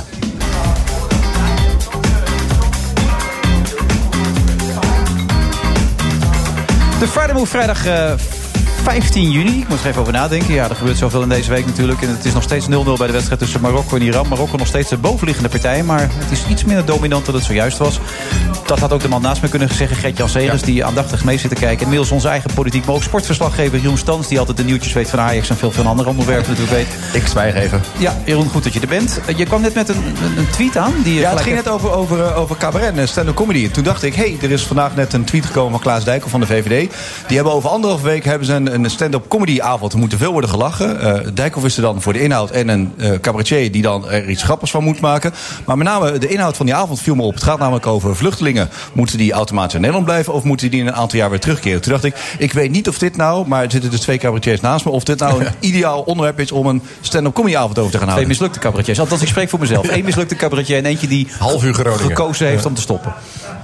Ja, ik weet het wel net. Ik weet niet of dit een gelukkige combinatie is. Maar ik denk dat hier wel beelden van komen. Van mij zijn die beelden nog niet uitgelekt. Maar Nee, hier, komen er niet, wel, hier komen er wel beelden van. Ehm, ja, ik hoop niet dat het een eh, pijnlijke combinatie Kijk, wordt. als je aandacht wil, is het hier wel mee gelukt natuurlijk. Het trekt Ja. wel de aandacht. Maar of het een hele goede combi is, ja, ik betwijfel We het. gaan het zien. Ja, we hoorden net in het nieuws ook dat, dat eh Rutte heeft aangegeven om Merkel te willen helpen, toch? Bij het vluchtelingenprobleem in Europa. Ja, hij zei dan wel, ik moet er niet, kan er niet al te veel over zeggen. Maar daar in Duitsland is natuurlijk nogal de nodige crisis ontstaan tussen eh, Merkel en haar minister van Binnenlandse Zaken. Die allebei echt iets heel anders willen eh, met om van vluchtelingen. Dus aanstaande maandag moet daar dan duidelijkheid over komen. En ja, wat het besluit ook is, dat heeft ook hele grote invloed op Nederland zelf. Maar help Hoe- even, hoe kunnen wij helpen precies daarmee dan? Ja, dat is de grote vraag. Hoe Ja, kunnen wij helpen, Gert-Jan? Rutte is wel degene die natuurlijk eh, het onmogelijke kan combineren. Hij heeft natuurlijk eh, allerlei combinaties gemaakt. eh, de verschillende coalities gesmeed. De, ja. de boel bij elkaar gehouden. Ehm, maar hij is ook een van de architecten van de Turkije-deal. Dus er is natuurlijk wel nagedacht over Europees asielbeleid, migratiebeleid. Eh, Merkel wil het graag Europees blijven aanvliegen. En de minister die wil vluchtelingen tegenhouden bij de grens... als ze ergens anders al een eh, asielaanvraag hebben ingediend. Ja, alleen dit gaat ook deels, of nou niet deels, grotendeels ook over eh, het CDU, de partij van Merkel, en de zusterpartij, het CSU, die alleen in Beieren meedoen. Als daar echt een scheuring in komt, ja, daar, daar dat is, einde, natuurlijk dan is niet- het einde kabinet. Dan Ja. is het ook, maar dan weet je ook dat Europees mi- migratiebeleid... wat we allemaal hopen dat dat ervan gaat komen... dan is dat ook einde oefening. En dan weten we ook dat bijvoorbeeld Maar dat zit, dat zit sowieso nu muurvast. Over twee weken is dan die Ja. Europese eh, top erover. Maar ik sprak eerder eh, deze week eh, de staatssecretaris Harbers, die daarover gaat. Over die, het, het zit letterlijk muurvast. Ja, omdat Oost-Europa niks wil. Die wil absoluut niet veranderen. Die wil niet een, een, een deel van de vluchtelingen die we willen opnemen... die willen ze niet voor hun rekening nemen. Die willen ze niet dat die in Oost-Europa terechtkomen. Nee, maar ook omdat landen dus vluchtelingen niet terugnemen. Bedoel, die regeling, die Dublin-regeling. Maar waar, waar zie je dan zelf, of waar zit de ChristenUnie... dan een begin van een oplossing? Want dat wordt dus naaste gezocht. Ja, ik zie dat ook niet eerlijk gezegd. En zeker niet als, eh, als men in Duitsland er zelf niet uitkomt. Zelfs niet tussen CDU en CSU, wat zusterpartijen zijn. Dan wordt het, eh, dan wordt het heel ingewikkeld. Ja, maar ik denk dat, terug, dat je daar jarenlang gewoon niet weet waar je moet zoeken om tot een oplossing te komen. Nou, ik, ik denk dat vooral heel veel verlegenheid is in Duitsland zelf. Dat dit een expressie is van onvrede. Namelijk, er zijn een miljoen vluchtelingen zijn er naar Duitsland gekomen. De integratie hapert. We hebben eh, geen goede regulering. We zijn niet de baas over onze eigen grenzen. Nou ja, we weten dat dat in het Verenigd Koninkrijk... dat dat de reden is geweest voor een brexit. Hè, dat je niet de, de, de, de binnenkomst van buitenlanders kunt reguleren. Dat was eigenlijk de reden om te zeggen... jongens, en nu is het afgelopen. Nou, de, de en ik denk dat is natuurlijk iets anders. De, de Britten hebben zich altijd een beetje tegen Europa. Zeker, zeker. Dus het is, dat sentiment verschil. is veel sterker. Maar dit is een sentiment wat in Zuid-Duitsland leeft. De CSU is veel, nou ja, plat gezegd, rechtser dan de CDU. Hè. Dus CDU van Merkel is ook wat naar links opgeschoven. Maar er is een grotere kloof. Maar dat heeft alles met migratie te maken. Zij heeft gezegd, wir schaffen das. En die CSU zegt, nou, dat valt nog te bezien. Dus dat, dat is, voor mij is het een frustratie die de afgelopen, wat is het, eh, drie jaar is opgebouwd. Die komt nu tot, uit, eh, tot uitbarsting. Ja. Nou was deze week ook de, de speech van eh, Mark Rutte voor het Europees Parlement. Erg pro-Europees. Hoe- Wat vond je van die speech? Ehm, goed over het algemeen, ja. Over het algemeen, wat, wat was er niet goed aan dan? Ehm, als het wordt uitgelegd als alleen maar eh, applaus voor wat de Europese Unie doet en alles na meer bevoegdheden overhevelen naar Brussel, dan ben ik wat kritischer. Ehm, maar hij heeft ook kritische zin als het gaat om de bankunie, als het gaat om eh, dat wat eh, Macron nu van plan is. Ja, dat wordt een Ondertussen, situatie voor de golf van Iran. Ondertussen, dat wil je niet weten. ja. Wordt vier keer ingeschoten door de Marokkanen, maar hij gaat er nog niet in. Nee, het is Mag nog, nog steeds Ja? 0-0. Eh, wat ik goed vind is dat, dat hij eh, het besef heeft dat we eh, Europa nodig hebben. We zullen elkaar echt goed moeten samenwerken in een chaotische wereld. Met machtsblokken die uit elkaar vallen. Maar die zaken als Europese belasting en zo, dat zie je Nee, niet zo nee, zitten. dat, vind je niet, dat moet niet gebeuren. Nee, als we, als je, nee, dat zou echt een stap naar een federale staat. Dan heb je echt een Verenigde Staten van Europa. Als je echt een overheid hebt die belasting gaat heffen... Ja, dan, dan ben je eigenlijk je nationale soevereiniteit eh, grotendeels kwijt. Maar, was je ver- maar was je verrast dat Rutte zo pro-Europees was? Nee, omdat wij hebben gezegd in het regeerakkoord... migratie is een Europese verantwoordelijkheid. En we weten dat we met de euro dat we eh, onlosmakelijk verbonden zijn met elkaar. We willen het klimaatbeleid, schone energie... dat moet ook echt een Europese aanpak zijn. Eh, belastingontwijking tegengaan, daar hebben we Europa nodig. Dus, dus iedereen snapt dat in deze wereld... hebben we meer Europa nodig op sommige terreinen. Maar belastingheffing inderdaad, onderwijs, pensioenen... er zijn ook onderwerpen waar Europa echt moet afblijven... en wat echt een nationale verantwoordelijkheid is. Ja, maar daar kwam dat keuzemenu van Rutte telkens de hoek om. Het Europa is niet een keuzemenu, dus dan ga je toch voor het totaalpakket. Nee, Dus, het is niet een totaalpakket. Hij zegt het is een waardegemeenschap. En dat vind ik heel mooi gezegd. Want voor hem was het altijd alleen maar markt. Eh, het was vooral handel. Dat was Europa. Hij zegt het is ook een waardegemeenschap. Nou, denk hoe anders onze waarden zijn ten opzichte van Rusland. Maar ook ten opzichte van Turkije, waar we hier net over zaten te praten. Dat is echt een hele andere waardegemeenschap dan de Europese waardegemeenschap. Nou, als Europa ook een waardegemeenschap is, dan eh, hoort Turkije er bijvoorbeeld niet bij. Nou ja, dan, dan, dan, dan moet je ook daar strepen trekken. Dus ik, ik, ik vond het in die zin, ja, over het algemeen was ik daar wel tevreden mee. Eerste kans in de wedstrijd van Iran. Ik kijk ondertussen twee dingen tegelijk. Het was Maar, een slap, een slap rolletje. ja, het was een slap rolletje. Eh, eh, Jullie willen impact maken. Maken ze impact tot nu toe, vind jij, de ChristenUnie? eh Jeroen? Ja, volgens mij wel. Ze zijn natuurlijk met afstand de kleinste in die, in die coalitie. En een aantal partijen wilden dat absoluut niet. Maar Gert-Jan Segers sprak ook voor de campagne al. En toen gaf hij ook al aan. Wij willen wel als vierde partij ook gewoon dan aan, aan tafel kunnen schuiven. Dat was volgens mij meteen wel een gevaar. Omdat partijen dan weten. Hé, hey, zij willen, we kunnen al bij de ChristenUnie aankloppen. Dat was een, Maar heel, zie- dat was Ja. een heel interessant eh, moment. Het was in Enschede, het was Ja. bij Tubantia en jij liep een dag mee. En eh, daar moeten lijsttrekkers altijd de zetelverdeling invullen. En toen had ik voor de combinatie VVD, CDA, D66, ChristenUnie... had ik per saldo 76 zetels. Het kwam helemaal uit. En Dat- hij was hele hij was, degene, hij was degene die het door had. En ik, ik zal toegeven dat dat niet helemaal toevallig was... dat dat inderdaad 76 zetels was in mijn voorspelling. Nee, want de Ehm, ochtend na de verkiezingen, toen sprak je erover en toen vroeg ik het weer. En toen zei je, nee, nee, nee, het is eerst een andere. En toen was het hele afstandelijk. Terwijl ik al lang wist, nee, maar Segers wil heel graag daar aan tafel zitten... om juist die impact te Ja, kunnen hebben die graag. hij nu... Ja. Nou, om, om de doelen te bereiken nee, die zeker, zeker, ja. Ik wil, ik wil impact maken, maar het was niet dat ik zei van ik wil kosten wat het kost in een, ehm, in een kabinet zitten. Want ik wist ook dat het heel logisch was en heel goed zou zijn om eerst met eh, GroenLinks te praten. Want anders hing die optie nog steeds boven de markt. En dat zou voor ons een hele lastige positie zijn om te gaan praten. Dus dat was wel de route die, eh, die mij voor ogen stond. Maar had je aan het begin wel het idee dat je eh, te lief was? Dat idee had ik namelijk. Bij de Ehm, onderhandel- ja, dat, dat de drie partijen heel goed wisten wat ze allemaal wilden. En de ChristenUnie. ehm, ik denk soms dat jullie nogal te aardig zijn in Den Haag. Dat vind ik aan de andere kant juist een, eh, heel fijn om We te zien. willen de, de, dat- de, dat het partijen zijn van die ons anders... afgooien, zei vorig jaar nog. Het besmuikte moeten we van ons afgooien. Maar dan zegt hij toch nog weer dat je te besmuikt was eigenlijk. Nou, ik hoop dat wij altijd correct zijn. Ik zeg wel eens tegen onze collega's: als wij de rand opzoeken, dan staan we met naam en toenaam staan we in de krant. Ehm, en dan weten ze precies wie wat heeft gezegd. En dan weten ze ook op wie ze boos moeten worden. Ehm, ja, dan hebben wij iets gedaan wat, wat, wat, wat nou ja, tegen de grens aan was. Maar wij zijn niet van het lekken. Wij zijn niet van het eh, besmeuren van anderen. Ehm, nee, daar wil ik niet aan meedoen. Nou had ik was nog één puntje. Uh, Apple Bruins, een van de Kamerleden voor de ChristenUnie... die sprak een tijdje geleden uh, voor een podcast die ik maak over Kamerleden zelf. En die zei, uh, ja, die werkdruk is enorm ja. bij ons. Eigenlijk gewoon niet te doen als je zo'n kleine fractie hebt... en dan in een coalitie gaan zitten. Maar, zei hij, Gert-Jan Segers vraagt in iedere vergadering... gaat hij echt iedereen af, hoe gaat het met je? Ja. Maar ook echt, hoe gaat het thuis met je? Maar wat wil je dan van ze horen? Wil je echt helemaal weten hoe het met het thuisfront gaat... tot met hoe het met de kat is? Of ben je echt bang dat jouw Kamerleden zich volledig over de kop werken? Ja, dat laatste. Want uh, er zijn huwelijken kapot gegaan. Er zijn carrières gesneuveld. Uh, als gevolg van werkdruk. Als gevolg van een onbalans tussen werk en privé. Dus ik wil echt dat mensen goed in hun vel zitten. Um, ja, dat het, dat het goed met ze gaat. En, als het, als ik, en soms merk ik dat het niet goed gaat. En dan maar, praat ik ook gewoon persoonlijk met als, ze door. Als zo'n crisis nodig is om je doel te bereiken, wat weegt dan zwaarder? Zeg je nee, uh, de thuissituatie gaat altijd voor. Nee, er zijn natuurlijk echt crisissituaties uh, waarvan de thuisfront weet... ja, nu moet je, nu moet je terugkomen. Maar we, we, kunnen geen impact maken. Het kan op de lange termijn niet goed gaan... als mensen niet goed in hun vel zitten. Als het thuis gierend uit de klauwen loopt. Het begint altijd thuis. Daar moet het goed zijn. En ik wil niet, zelf niet terugkijken op een politieke carrière... waar ik denk, nou, ik heb mijn politieke doelen behaald... maar mijn gezin is uit elkaar gevallen. Dat zou ik niet willen. En ik wil ook niet dat dat in mijn naaste omgeving gebeurt. En dus heb je morgen een hele dag vrij? Gewoon een hele dag? Gewoon. Ja, ik ga echt leuke dingen doen. Ja? ja. Zoals? Um, ja, ja ik, um, ik, ga echt iets heel leuks doen. Maar dat is nog een verrassing voor, voor je dochter. Ja, die net geslaagd is dus. Oh, hij lacht er heel mysterieus bij. Maar dat is vast een hele leuke dag. We gaan iets leuks doen. Ja. Ik kan ook gewoon zeggen, voetbal kijken. Altijd dat, ook opgelost. Dat ga ik vanavond doen. Spanje, ah. Spanje Portugal. Ja, en daarna heb je ook nog iets als je wil. Uh, ja. Jeroen, bedankt. Graag gedaan. En uh, tot snel weer. Volgende week, denk ik, toch? Zou zo maar kunnen, ja. Nou, dat sluit ik ook niet uit. Zometeen Martin Visser. En veel meer. Tot zo.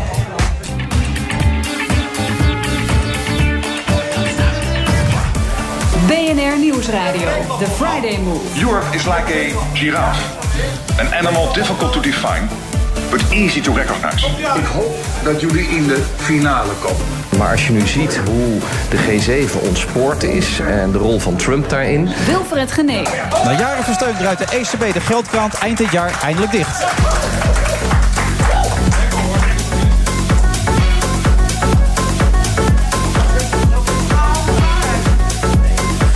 Move live vanuit de Skylounge van het Doubletree bij Hilton Hotel. U kent onze eigen DJ, BNR DJ Thomas Robson. Hij is ook nog steeds aanwezig, DJ Jean. En ik denk dat het inmiddels echt DJ Jean is geworden. Gelet op uh, de alcoholinname. Zal ik het zo omschrijven?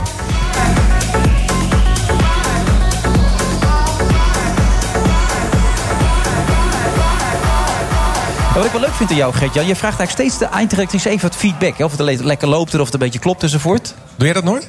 Uh, nee. jij, bent, jij, bent, jij, bent, niet geïnteresseerd in feedback? Nee, eigenlijk niet, nee. nee okay. Ja, je kan er toch niks meer doen. Sorry, maar dat denk ik dat altijd maar je kunt nog wel tips het nieuwe uur weer... Uh... Nou, dat is wel waar, zo heel nu dan wel. Maar wij, ik, Mireille, kijk je even aan. Wij, wij praten niet zo heel vaak na, geloof ik. Hè? Nee, eigenlijk nooit. Nee, we hebben het vaak over andere dingen. Um, ik zou het doen. Af en toe even een vraag stellen. Hoe ja? ging het? Ja. En dat doe je ook in de fractie heel veel? Zeker, ja? absoluut. Ja. En sta je ook open voor kritiek? Ja, dat hoop ik wel, ja. Want vroeger... Je moet wel een beetje een filter ontwikkelen naar wie luister je wel en niet. Want ik krijg via Twitter en mail krijg ik iedere dag uh, uh, rijp en groen binnen. Ja, je moet niet naar elke kritiek moet je evenzeer luisteren. Maar sommige mensen, als die inderdaad enige feedback geven, moet je heel goed luisteren. Neem jij Martin Visser, econoom, werkzaam bij de Telegraaf, serieus? Zeker, zeer. Hij schrijft buitengewoon intelligente stukken. Zo, Martin, ja. die heb je in je zak, hè? Ja, die was binnen, hè? Ja, ja, die pak je even lekker mee. Maar het is waar. Het is, ja. Nee, dat is een gezaghebbende schrijver. Een gezaghebbende schrijver. Ja. Wordt steeds beter. Zal ik het hierbij laten? Zullen we stoppen ik, gelijk? Ja, ik zeg niks meer. Nee, helemaal goed. De Europese Centrale Bank zit eind dit jaar de geldperstop. Nu nog pompt de ECB 30, 30 miljard euro per maand in de economie. Dat is wel heel veel trouwens, 30 miljard als ik het zo lees. Ja, dat was nog veel meer. We hebben ook een periode gehad dat het 80 miljard was per maand. Ja. Ongelooflijk. Ja, inmiddels heeft de centrale bank in dit programma meer dan 2000 miljard opgekocht. De hele balans van de centrale bank beslaat inmiddels al de omvang van 40% van de economie van de eurozone.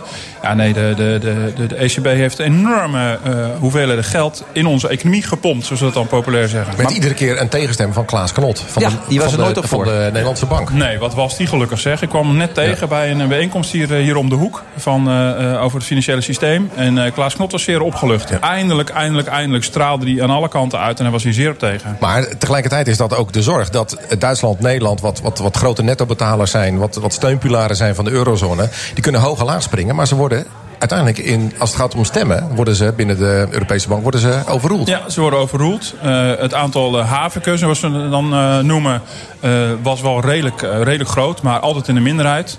Ja, en nu dreigt er bijna een situatie dat de ECB een nog politiekere rol zou krijgen dan ze al hadden. Want met de nieuwe Italiaanse regering, die vooral wil gaan spenden. Ja, ja die regering komt ook wel heel erg dit steuntje in de rug van de ECB gebruiken. Ja, voor mij is het al een goede timing om dan nu echt te gaan. Maar heeft gaan het geholpen? Heeft het het doel gehaald, zeg maar, wat ze ermee voor ogen Ik hadden? denk dat economie hier nog uh, tientallen jaren over gaan debatteren. Maar mijn voorlopige conclusie is dat het weinig heeft geholpen. Dat is ongelooflijk. Ja, er zijn wel onderzoeken, ook van het Centraal Planbureau, ook in Nederland, dat het enige effect heeft gehad op de opleving van de economie. Nederland heeft misschien wel meer geprofiteerd dan zwakke zuidelijke landen, waar het eigenlijk voor bedoeld was. Uh, maar officieel gaat het om de inflatie. Dat is het officiële doel van de ECB. Nou, daar heeft het niet of nauwelijks voor geholpen. Maar we hebben wel een lage rente gehad en dat heeft ons toch wel geholpen. Ja, nou, die lage rente helpt alleen als het inderdaad wordt doorgegeven. Um, dus voor, nou, we, we zien aan spaargeld. Ik bedoel, we hebben lage spaarrente, 0,05 procent bij de grote banken. Het is echt niet zo dat mensen daardoor minder gaan sparen. Uh, misschien juist al, juist al meer, tegen de klippen op. Uh, en het is, ja, het, wordt, die, die lage rente wordt wel doorgegeven, nou, met name in zuidelijke landen, aan, aan bedrijven voor bedrijfskredieten. Maar niet in de mate dat het zo'n operatie rechtvaardigt. En het is, ja, het is een ongekend monetair experiment onwaarschijnlijk groot. En niemand weet wat daar op de langere termijn de gevolgen van zullen zijn. Want ja, plotseling is daar, een, is daar zo'n instantie die als een hele grote koper in de markt gaat zitten. De markten verstoort.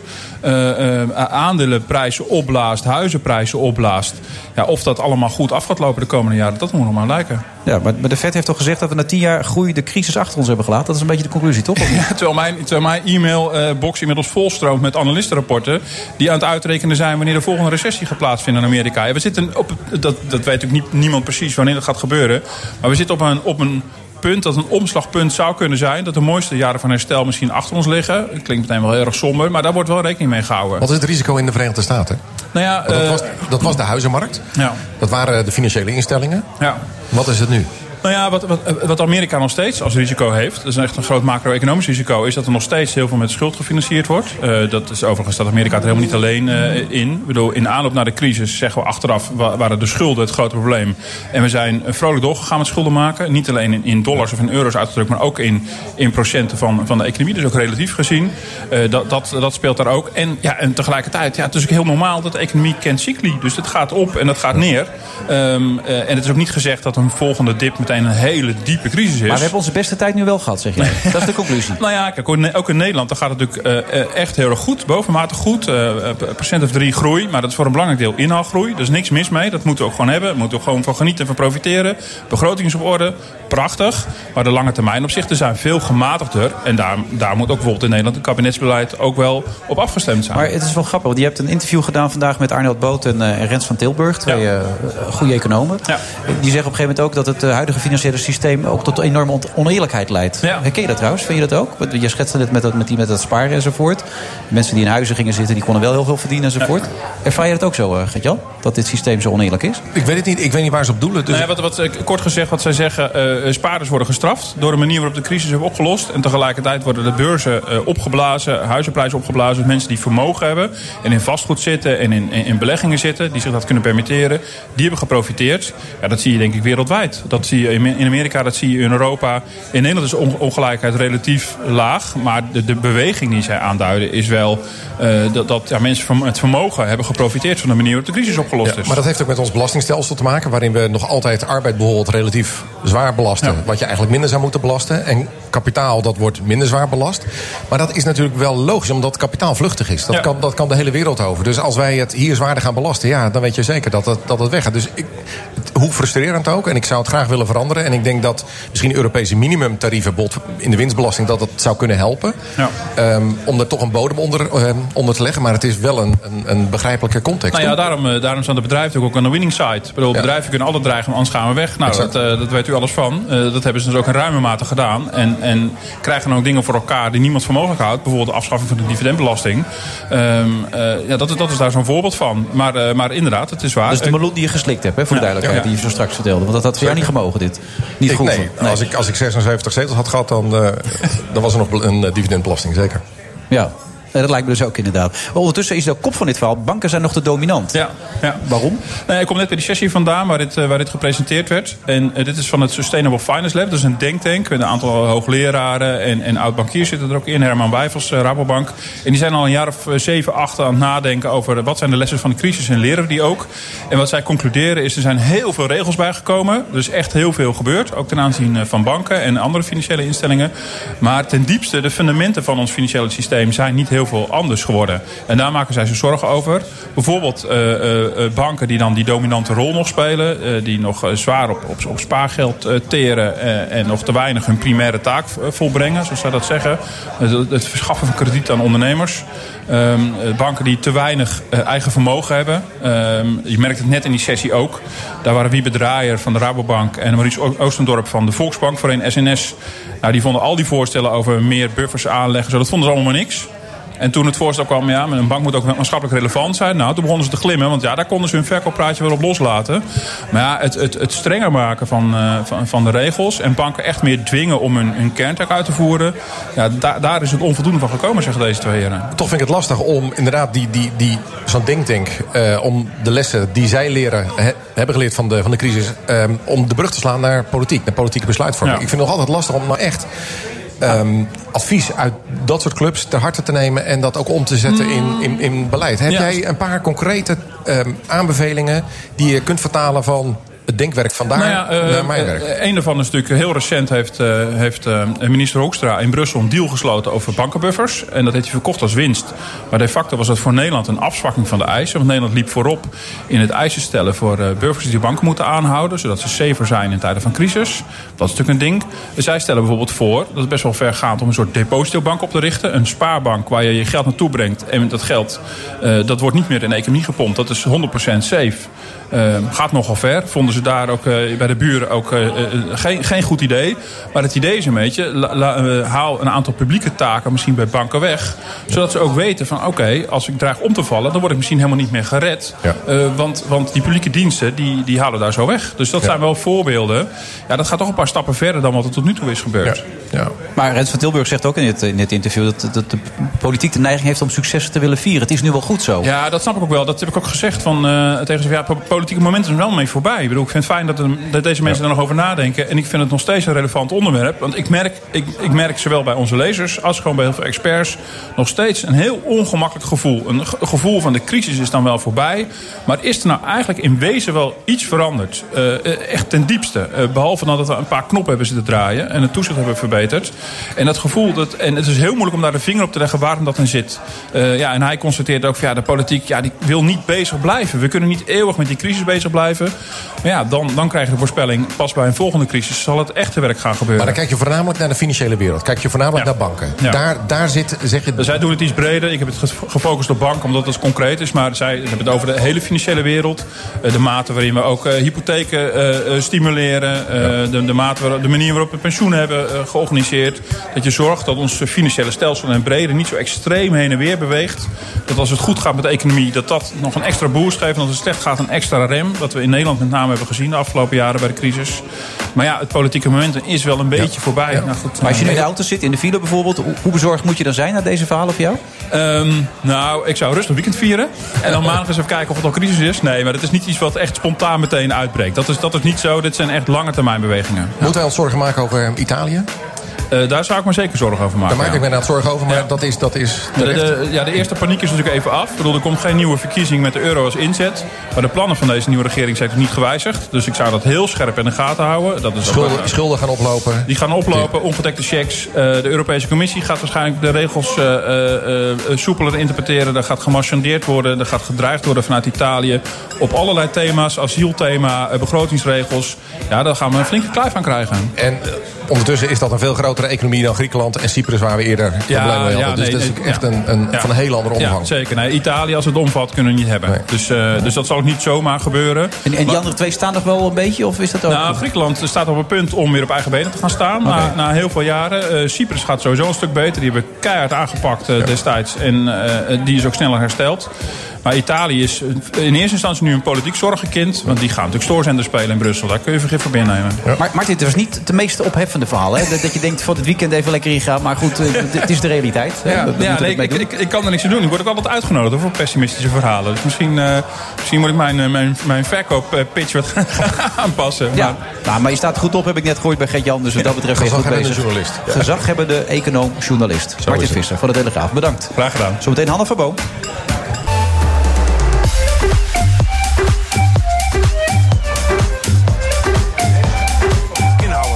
De muziek neemt weer een toeiachtige, vakantieachtige sfeer aan op dit moment bij onze eigen DJ, DJ Thomas Robson. Maar we zitten gewoon in de Sky Lounge. Dat doen we nog steeds met heel veel plezier. Inmiddels, hij gaat dan niet springen, hoop ik, hè? DJ Jean staat nu op de rand bij, bij het balkon. En die...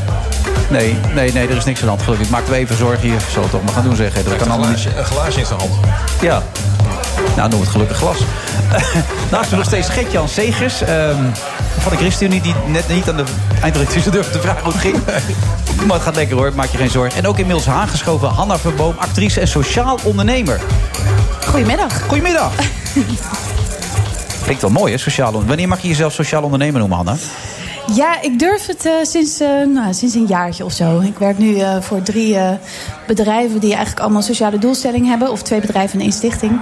En daar werk ik redelijk fulltime aan. Dus nou ja, ik, ik hoop ik dat, het mag. Mag het, ik- heren? Als ik dat, ja, voor mij zeker. Als ik dat tegen een VVD'er zeg, als ik over sociaal ondernemerschap begin, zegt ze, ah, elke ondernemer is sociaal. Nou ja, dat is wel de doelstelling, toch? Dat we die kant Nee, maar ik vind het heel mooi. Want je hebt inderdaad niet alleen winstoogmerken, of juist niet, maar inderdaad hogere doel, doelstellingen. Ja, Welke klopt, doelen? Welke klopt. doelen stel je? Ehm, ik heb Cinetree. Cinetree is een filmplatform die zich echt richt op inspirerende films en documentaires eh, verspreiden. Dus we hebben daarmee niet zozeer een winstoogmerk, maar we willen wel natuurlijk een gezond bedrijf bouwen, zodat we een grotere eh, groep mensen ook kunnen bereiken met die films. Ehm, Get It Done. Get It Done is echt een stichting. Eh gaat erg om burgerinitiatief, sociale projecten in Nederland en tot voor kort ook in met name Afrika en Azië. En tenslotte ook Palais. En Palais gaat over duurzame luxe producten. Goed bezig, hè? En ook de gelukkige de liefde las ik van de week. Mooi man. Ja, Ja, dus Ja, dat lijkt me heel... ik las het ook. Ja, het lijkt me altijd grappig om jezelf zo tegen te komen in zo'n kwaliteitskrant. Ja, dat, dat- precies. Dat dat blijft nooit. heel raar. Ik las Ja? die krant ook niet zo vaak. Dus nou ja, ik hoorde het. Dat lijkt me zo gek. Dan sla je zo die krant open. Dan zie je een enorme grote foto van jezelf. Er staat bij Hanna Verboom, eindelijk gelukkig in de liefde. Eindelijk. We Ja. wachten er ook al zo lang op. En dan denk ik, ja. Mijn moeder ook. En waar gaat dit allemaal over? Maar Wat goed, eindelijk? Dat is wel, er zit een hele tragedie achter dan, of niet? Nee hoor, dat valt heel erg mee. Maar ik probeer dat soort dingen altijd wel vrij privé te houden. Maar dat was deze keer iets minder goed gelukt. Nou, hartstikke fijn. Heel belangrijk, de strijd tegen plastic. Die is absoluut noodzakelijk. Hoe groot is dat probleem dan?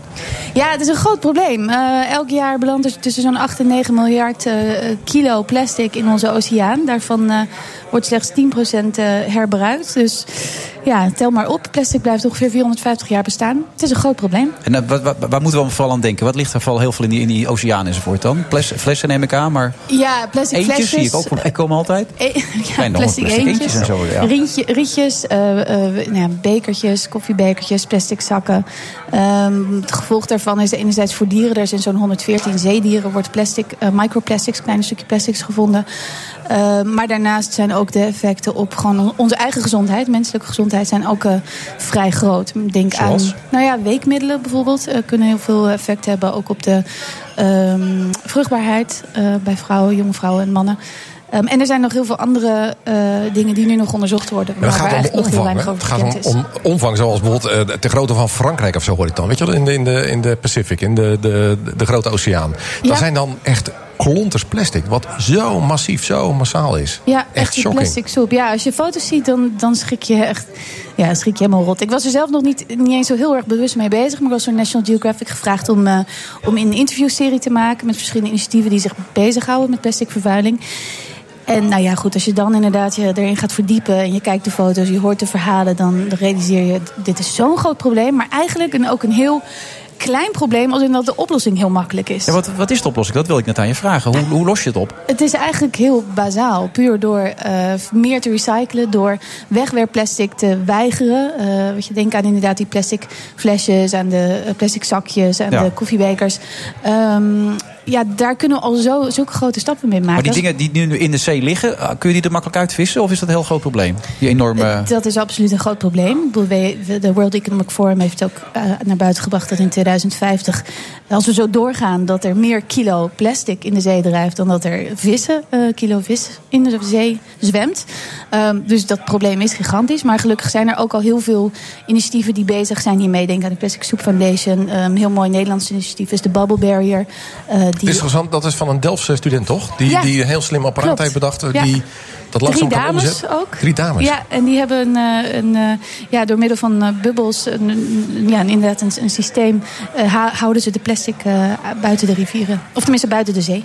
Ja, maar toch ook een, een, een student die dan een, een schip heeft... waar hij langzaam maar zeker dat plastic opvist, dat, dat, dat, dat omzet? Of, of zit ik er nu helemaal naast? Dat is een Er- ander initiatief Ja. inderdaad. En dan, ja, je hebt er eigenlijk meerdere. Oké. Ehm, Er is heel veel innovatie. Dus er, er is veel innovatie. Ja. Ja, ik was ook eh, kort geleden ook in, eh, in Delft. Daar sprak ik ook met eh, mensen van de TU. En nou ja, dan, er wordt waanzinnig veel aan gedaan. Eh, enerzijds aan preventie, aan, anderzijds ook aan recycling.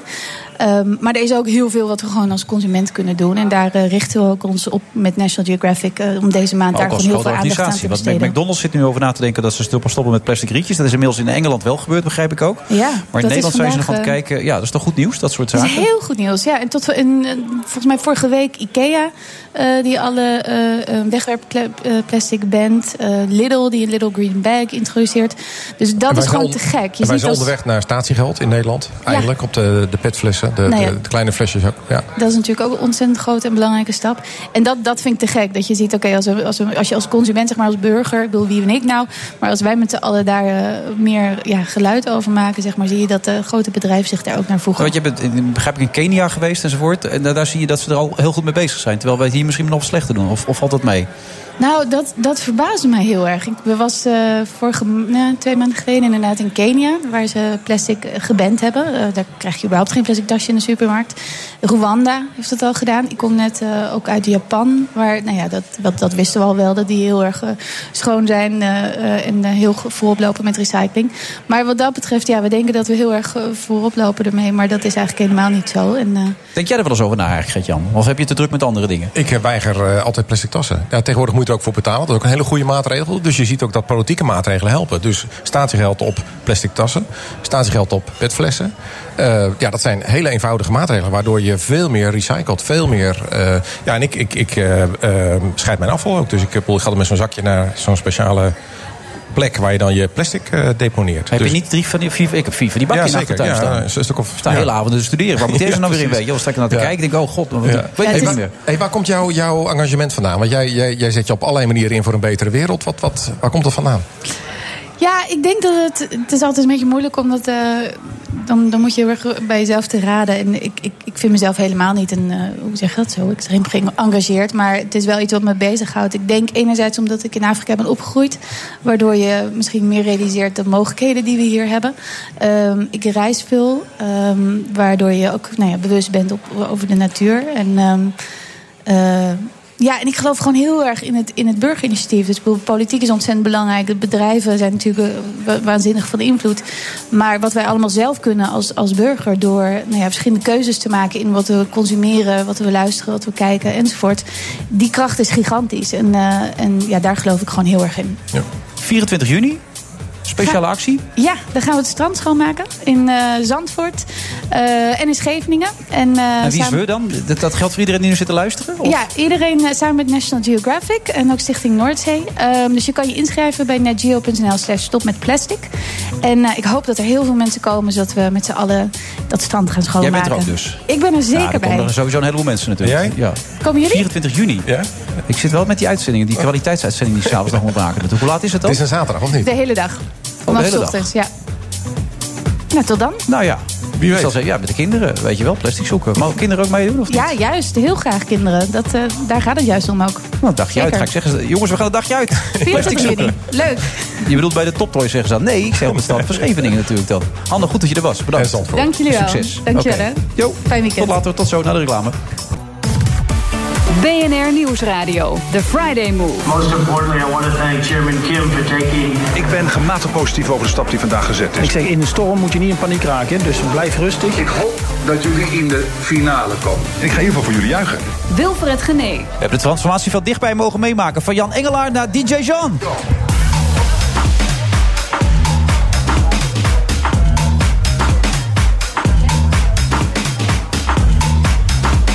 Laatste half uur deze uitzending van de Friday Move. 15 juni, de Sky Lounge van het Doubletree bij Hilton Hotel. En eh, ja, we hebben nog een half uurtje. Met van alles en nog wat.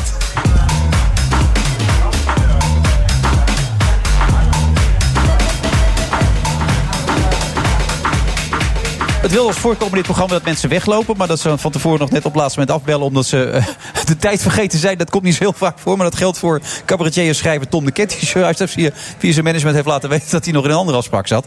Kan ook gebeuren allemaal. Maar gelukkig was hij nog steeds aanwezig. Jan Engelaar, inmiddels, ik kan het je zo laten... Ja, je bent het hè nu. DJ Sean. Ehm, even denken, vier wodkaartjes verder. Mm, ja. Ja, ja, nu- je mag nu- maar DJ Sean noemen. Nu ben je het wel? Ja, geweldig maar. Ondertussen is het 0-0 bij de wedstrijd eh, tussen Marokko en eh, Iran. En ik moet wel bij zeggen, Iran kreeg naarmate de wedstrijd vorderde...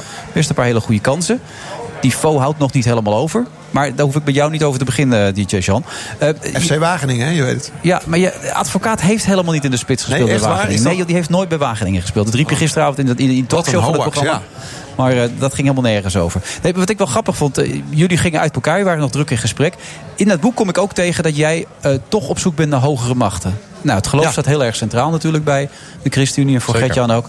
Eh, heb jij daar iets mee of is dat... Is dat was ja, heel erg. Ehm, ik vind wel het mooie van Gert-Jan dat hij zo respectvol ook mijn standpunt eh, benadert. Daar is Gert-Jan ten voet uit natuurlijk. Ja, maar het is niet vanzelfsprekend natuurlijk tegenwoordig... dat eh, als mensen een andere mening erop na of een ander standpunt... dat je dat ook respecteert.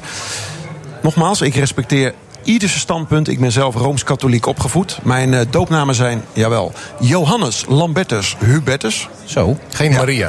Normaal Geen zat toch ergens Maria tussen, of niet? Ja, of nee, Jozef. Die zat er niet bij, nee. Wat, wat, wat ben jij? Ik ben Jozef, Willem Jozef. Jozef, oké. Ja, ja, Oké. katholiek ook hè. Nou, zitten we eigenlijk allemaal op hetzelfde spoor. Maar ik geloof niet in een traditionele God als in een God die op een wolk in de hemel zit of zo. Heb ik net aan Gert-Jan uitgelegd. Maar wel in een vorm van hoge intelligentie. Ik ben geen evolutie- of Darwin-aanhanger of iemand die, die denkt dat wij van een aap in een mens zijn getransformeerd. Ik kan me niet voorstellen dat wij ooit als, als Neandertalers eh, zonder verstand, zonder enig eh, besef en verstandelijk vermogen op deze aardbol rondliepen en vervolgens getransformeerd zijn en geëvolueerd naar. Die wodka doet wel wat naar mensen. Jongen, jongen. Nee, maar dat Nee, is, ja, het is maar dat is allemaal zeg maar, van, van vroeger, waar we vandaan komen. Maar ik, ik vind het vooral fascinerend hoe jij eigenlijk hoop hebt op ja, toch iets wat, wat hierna komt. Dus jij bent bereid om je te laten invriezen in de hoop dat er ooit een middel of een, nou ja, in ieder geval een moment zal zijn waarop je dan voort kan Absoluut, leven. absoluut. De wetenschap staat natuurlijk niet stil. Het gaat, het gaat zo absurd hard.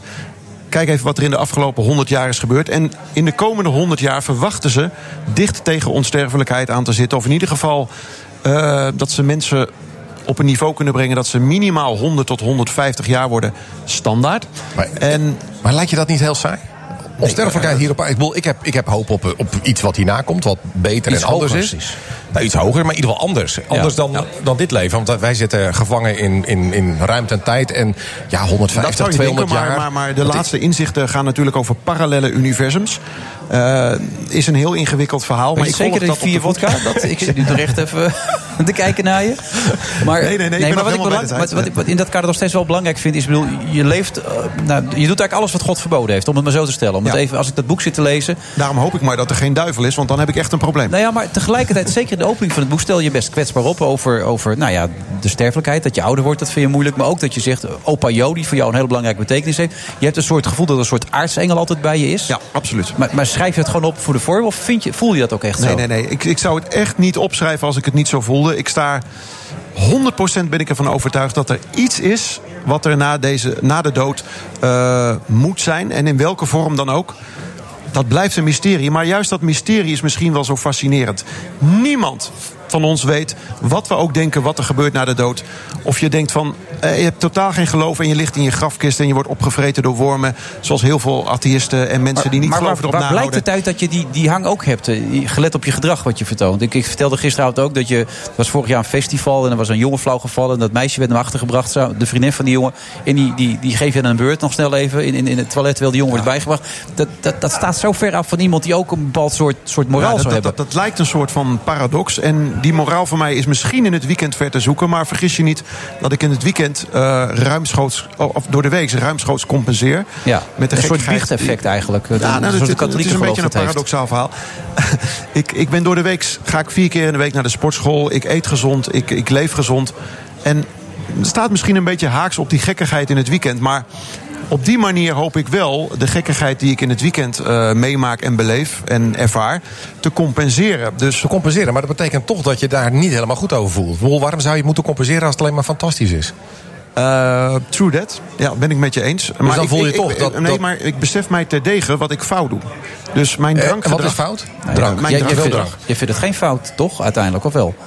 Nou, het is in ieder geval. Het kan nooit op lange termijn goed zijn voor je gezondheid. Even voor alle duidelijkheid. Nee. Dat, is, dat is bewezen, zoals roken, zoals drugs. Drank is eigenlijk ook een vorm van drugs. Het kan op lange termijn eh, alleen maar problemen opleveren. Maar mijn sport is, is, dus om- is het dus om zo goed mogelijk door de week te compenseren wat ik in het weekend fout doe. En dan zou je kunnen zeggen, ja, dan kan je ook de drank laten staan. Dan weet je zeker dat je nog twintig jaar langer leeft. Maar dat ontneemt mij weer een heleboel lol en eh, eh, geneugten die, die ik in het weekend beleef. Dus dat zou ik dan ook weer niet Hey, en, en, en aan het eind van de uitzending mag ik toch wel misschien nog even een vraag stellen die misschien ietsje verder gaat. Maar heb jij nog enig interesse in het evangelie zelf? Zeg maar, bedoel, je, je zegt van nou, eh, het hogere, er is iets wat, er is interesse in wat ja, hierna maar, maar, maar niet in de, in, de, in de traditionele vorm, denk ik, zoals eh, jij en, en, en de meeste christelijke mensen of gelovige mensen dat aanhangen. Ik heb mijn eigen filosofie, filosofie ontwikkeld daarover. De, de Ehm, DJ Jean-doctrine eigenlijk, daar komt het op neer dan. Ja, ja, inderdaad. Ja. En die wijkt ook weer af, net als mijn, mijn leven überhaupt, van wat de gemiddelde mens denkt. Maar ik geloof wel in een hogere macht, een hogere intelligentie, in wat voor vorm dan ook. Maar niet in de traditionele eh, vorm zoals mijn eigenlijke oorspronkelijke geloof of jouw geloof dat aanhangt.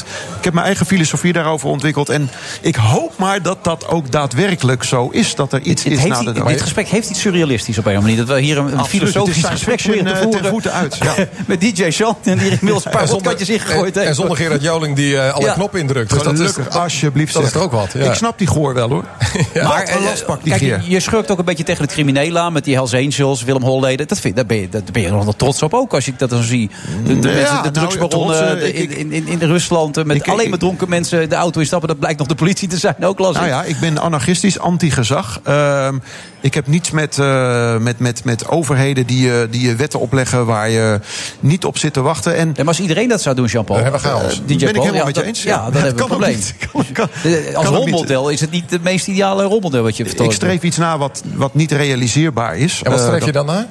Chaos, Ehm, anarchie. Nou ja, nee, ik besef me dat dat er niet in zit. Maar laat mij persoonlijk dan een beetje anarchistisch zijn. Als je maar wel rechts op de weg blijft rijden. En, en, en, en geen spookrijden wordt. Eh, heel eerlijk, eh, mijn kant van de weg is altijd links. Het gas me dan naar beneden gedrukt, sorry. Oké, oké.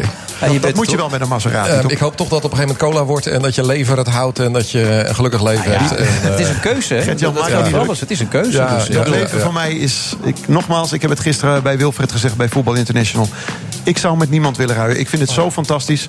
En ik respecteer eh, de traditionele eh, eh, gezinssamenstelling. Maar ik hoop dat je mij Is ook niet gelukt, en dat je het kunt ik begrijpen in ik hoop dat je gelukkig wordt. Nou, weet je, er is nog nazorg na afloop van de uitzending. En eh wij praten Die heb door. ik zeker niet nodig. Dankjewel. Stichting Correlatie kunnen we ook nog wel. Het komt allemaal goed. Bedankt dat je nog even... Nou, je, je blijft nog wel even hangen. Je vindt het wel gezellig hier, heb ik de indruk, of niet? Ik, eh, ik blijf nog twee uur hangen. Ja. Thomas Jefferson komt nu pas op gang. Ja, zo lijkt het me ook. We gaan er zo meteen nog heel even mee door eh, met eh Gert-Jan. Tot zo!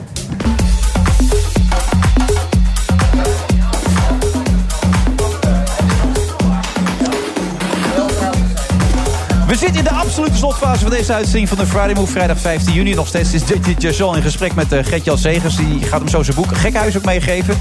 Waarbij uh, DJ Jason er wel bij zegt... je kan hem beter niet lezen, Gert-Jan. Maar Gert-Jan durft het gewoon aan. Maar we gaan eerst naar Rob Jansen toe. Rob met het uh, Allerlaatste nieuws zometeen in Beurswatch natuurlijk. Ja, zeker. Er is een hoop gebeurd eh, deze week. Zoals het eh, dichtdraaien van de geldkraan... wat eh, de ECB deze week heeft gedaan. Ehm, Trump die is nu echt losgegaan in de handelsoorlog met China. Op eh, 50 miljard dollar goederenstroom komt een heffing van 25% En ja, het zal jou ongetwijfeld niet ontgaan zijn... dat betaaldienst Adyen naar de beurs is gegaan. was een daverend succes, vooral voor de oprichters. Maar heeft het voor particulieren nog zin om in te stappen? En de, eh, het kabinet heeft vandaag een, dra- een eh, draai gemaakt op de postmarkt. Die wordt verder geliberaliseerd. Dat is dus vanmiddag besloten. Wat betekent dat voor PostNL? Ik eh, praat er straks over met Han Dieperink van de Rabobank... en Richard de Jong van Van Lieshout en Partners. Dat is allemaal zo op deze zender. Maar eerst nog even Gert-Jan Segers. Met wat voor gevoel laat, laat hij je achter? Ehm, vertwijfeld. Ik bedoel, hij zegt dat hij echt, echt eh, gelukkig is. Maar ik denk, ja, als je dan maar die wodka door blijft drinken... en van vrouw naar vrouw gaat... ik, ik, ik, ik zie gewoon niet een, eh, een route richting eh, geluk. Maar hij zegt van wel. Dus ik, eh, ja, het is ook wel weer fascinerend. Het staat in contrast met hoe jij het leven leidt natuurlijk ook. ja. En ook hoe jullie de opvattingen over Ja. überhaupt deze maatschappij hebben. Jullie proberen dat sociale karakter aan dit kabinet nog steeds heel erg hoog te houden. Ja. En dan vind je ook, hoe noem je die persoon ook alweer? Ik moet hem even bijpakken hoor. De, de Kim Putters toets vind Ja. jij heel belangrijk. Wat bedoel je daar precies mee? Nou, wij hebben Kim Putters twee keer langs gehad bij de formatie. eh, bij de onderhandelingen. Ja, directeur hij- van het Sociaal Cultureel Planbureau. hè? Precies, en Ja. die wees ook een groep aan in deze samenleving... die het gevoel heeft dat ze langs de kant staan. Dat niemand naar ze luistert. Eh, ik bedoel, jij en ik weten de weg. Wij weten ons, eh, nou, ons mondje te roeren. Er zijn heel veel mensen die dat niet kunnen. Die hebben het gevoel van... ik betaal wel belasting, maar niemand luistert naar mij. Die overheid doet toch wat ze willen. En, en dat heeft geleid tot een zin in het regeerakkoord. Die zegt, wij willen eh, er zijn voor deze samenleving. We willen de goede dingen doen. En vooral voor mensen die het gevoel hebben dat die overheid er niet voor hen is. Dat die overheid geen partner is, geen bondgenoot, maar een vijand. Nou, dat betekent dat als bijvoorbeeld Groningen langskomt... eh, en we moeten daar keuzes maken... dat bijvoorbeeld we moeten nadenken over... gaat het vliegveld Lelystad open of niet? Ja. Dat, er, dat er heel veel burgers zijn die heel argwanend naar die overheid kijken. Daar mocht het nog niet zo snel gebeuren daar, toch? Met dat vliegveld. Precies. Dus ik heb gezegd, bij, bij, we zijn eh, ontzettend veel plannen... en iedere vrijdag komen er weer allemaal wetsvoorstellen naar buiten... en allerlei voornemens. Ehm, ik heb gezegd, je moet bij al die voornemens de Kim Putters toets toepassen. Ehm, komt dit echt ten goede van mensen die nu nog langs de kant staan... die nu het gevoel hebben dat ze niet meetellen? Eh, doen, we het, doen we het echt voor hen? Dat is de vraag die ik, eh, die ik heb gesteld. Maar eh, voel je dat sociaal ook bij de, de partners in de coalitie? Altijd? Ehm, in wisselende mate. En dat, dat, dat geldt ook voor Als je mezelf. het gaat over de bijstand bijvoorbeeld, daar, daar waar zeg je ook bijvoorbeeld tegen dat die verlaagd zou worden, toch? Ja. Klaas Dijkhoff zei van het zou goed zijn om die te gaan verlagen. En dan dat mensen, nou ja, als ze dan een beetje in beweging komen, dat ze dan eh, er een beetje meer bij krijgen. Ja, het bijstandsniveau is echt het minimum. Dus wij willen mensen echt gewoon niet onder het minimum laten zakken. Dus er is een bodem in deze samenleving. Er is solidariteit. Ik wil wel dat mensen er wat voor doen. Ik wil dat mensen gaan solliciteren. Dat mensen op zoek gaan naar een baan. Dus daar moeten we ze bij helpen. Maar we laten ze niet onder die bodem zakken. Ja, maar dan nogmaals die vraag. Proef je dat altijd evenveel bij de partners? Nou, we zijn eh, eh, verschillende partijen. Dus als Klaas Dijkhoff zegt... ik zou dat, dat bijstandsniveau wel willen verlagen... ja, dan merk je dat de VVD echt een andere partij is... dan de ChristenUnie bijvoorbeeld. Ja, maar Eh, dus- vooralsnog is het niet tot een probleem Nee, geleid. want we zijn, uiteindelijk zijn we, zijn we tot elkaar gekomen in het regeerakkoord. En daar staan ook vanuit ons perspectief hele mooie idealen in. En kun je echt verder. En dat is toch altijd de kracht van de Nederlandse politiek geweest. Hoe verschillend we ook zijn. Uiteindelijk komen we om de tafel en eh, proberen we toch de goede dingen te doen. Ja, vanuit puurheid en een ideaal wat je te probeert te schetsen ook. Maar als je dan bijvoorbeeld over maatschappelijke diensttijd hebt... Die, het enthousiasme daarover valt nogal tegen, zoals dat zo mooi wordt, wordt Nou, ik zat, ik zat naar eh, de, de vertegenwoordiger van GroenLinks te luisteren. En die was echt ja, heel cynisch en heel somber, heel eh, negatief. Nou, ik dacht van, nou, waar is nou echt de, de, de, de, de vibe van Jesse? Van jongens, we kunnen het en we gaan iets moois voor die samenleving doen. Eh, dit is een middel om jongeren in beweging te krijgen. Om te zeggen, joh, doe iets voor ouderen. Doe iets voor die samenleving. En ook jongeren die dat nu nog niet Wat, wat een geneigd zijn om- prachtige opvatting is, doen. maar misschien ook wel heel naïef, toch? Als je Nee, want ik denk dat als je, generatie. nee, want ik denk dat als je in beweging komt en heel veel jongeren doen dat al, die zijn vrijwilliger, die zetten zich in voor een sportclub. Als jij inderdaad iets voor die ander doet, zul je erachter komen dat je er zelf ook blijer van wordt. Ja. En ehm, ja, dan En heb je de keuze. klinkt, eh, jouw kinderen doen het ook. Jouw kinderen Nou, niet, stellen- niet altijd. Maar die, hebben bijvoorbeeld, die hadden een maatschappelijke stage op school. Toen zijn ze naar een eh, verpleeghuis gegaan. Dan hebben ze een bingoavond voor ouderen georganiseerd. Dat doen ze echt niet uit zichzelf. Mijn dochter wordt niet ochtends wakker en denkt... laat ik eens een bingoavond voor ouderen organiseren. Maar die school, die regelde het. Die zorgde dat ze daar kwamen. Die ouderen hadden een fantastische avond. En mijn dochters zijn op een plek geweest... waar ze anders niet zijn, zouden zijn geweest. En die hebben ook een prachtige gehad. Nou, dat is het hele idee van maatschappelijke diensttijd. Geef mensen een klein duwtje in de rug... om iets goeds voor die ander te doen. En volgens mij wordt het, krijgen we dan een betere samenleving. Ja, er gaat behoorlijk wat geld naartoe. 100 miljoen op den duur, jaarlijks ook enzovoort. Eh, Maar wanneer mag je zeggen of het wel of niet geslaagd is dan? Hoe gaat We gaan het? na de zomer eh, zijn de eerste pilots, dus de eerste proeven daarvan. Er zijn al heel veel jongeren die meedoen. Als dat allemaal gaat lopen, dan zijn er al 25.000 jongeren die aan de slag gaan. Dus, en die zijn er al, maar er zijn ook jongeren die nu nog langs de kant staan, maar die we ook in beweging willen krijgen.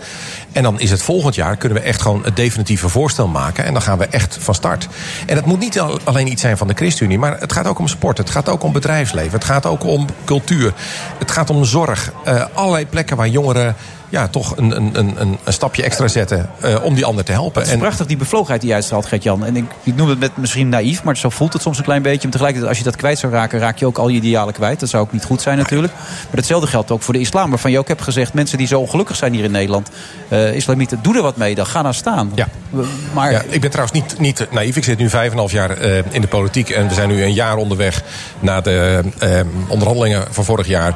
Ik weet heel goed dat politiek hard kan zijn en dat dat pittig kan zijn. Eh, ik ben niet naïef, maar ik hoop inderdaad wel mijn bevlogenheid te houden. Dat geldt ook voor integratie. Als er eh, zoveel eh, islamitische Nederlanders zijn... of mensen met een migratieachtergrond... die negatief over Nederland denken... ja, dan is het echt een vraag van... joh, voeg je hier nou bij dit land, ja of nee? Je mag moslim zijn, je mag christen zijn, jood, atheïst.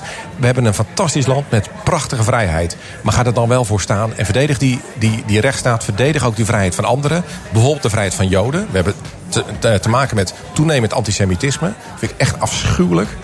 Verdedig die vrijheid van iedereen. Eh, omarm deze vrijheid. ehm, maar wees dan een Nederlander. Maar heb je, het, heb je het met de verharding die we ons plaats, om ons heen zien plaatsvinden... nog steeds dat vertrouwen erin dat ook wat je nu schetste... ook de islamitische gemeenschap daar voor open staat? Soms ben ik somber, eh, maar het mag in ieder geval niet eh, van mij afhangen. Het mag in ieder geval niet aan mij liggen als het misgaat. Dus ik wil inderdaad altijd dat doen wat ik kan. Eh, wat ik moet doen. Dat kan een maatschappelijke dienst zijn. Dat kan eh, ehm, eh, nou ja, een bijdrage aan het integratiedebat zijn. Ik wil de goede dingen doen. Zelfs als het misgaat in dit land, eh, mag het in ieder geval niet eh, aan mij hebben gelegen. Ja, het zijn prachtige woorden. Hoe lang hou je dit vol? Je bent nu 45 geloof ik, toch? Ik heb eh 48. 48. 48. Ik heb nog drie jaar in deze periode. En daarna moet ik weer heel hard gaan nadenken of ik een volgende periode, of ik dat nog zou willen of niet. Ja? Hoor ik je twijfel? Ja, dat moet je. En een eh, partij moet er ook over gaan. Dus ja, dat ligt dan weer helemaal open. Maar ook aan jezelf. Dus een soort Zeker. twijfel omdat Ja. het zo intensief is. Nou, twijfel. Het, is, ja, het ligt dan weer open. Dan moet ik opnieuw gaan nadenken. Ja, dus is We twijfel. gaan het zien. Ja. Maar ik blijf bevlogen. Het twijfel is de bron Elke- van alle kennis, eh, zei ooit eh, Ron Jans tegen mij. Toen zei hij dat het van Confucius kwam. Maar uiteindelijk bleek hij het zelf verzonnen te hebben. Maar het is dus eigenlijk de filosoof Ron Jans, voormalig voetbaltrainer. Maar je moet niet blijven twijfelen. Ook af en toe een stap naar voren zetten. Of de politiek ingaan of iets anders goed gaan doen. We hebben hier Hanna Verboom gehad. Die met ontzettende goede dingen bezig is. Je kunt altijd maar langs de zijlijn blijven twijfelen. Soms moet je erin stappen ehm, en gaan strijden tegen, wat hadden we? De plastic soep. Ja. Tegen en dan kies je voor armoede. PSV, dan blijf je voor PSV. Ook al ben je eigenlijk En Cambuur fan van oorsprong. En Cambuur. Oh, Allebei. dat kan allebei. Nou, Ja. goed dat je er was, Gert-Jan. Nou, ik vond het erg leuk Ja, weer. ik vond het ook heel gezellig. En eh, uh, prettige uitzending vanavond.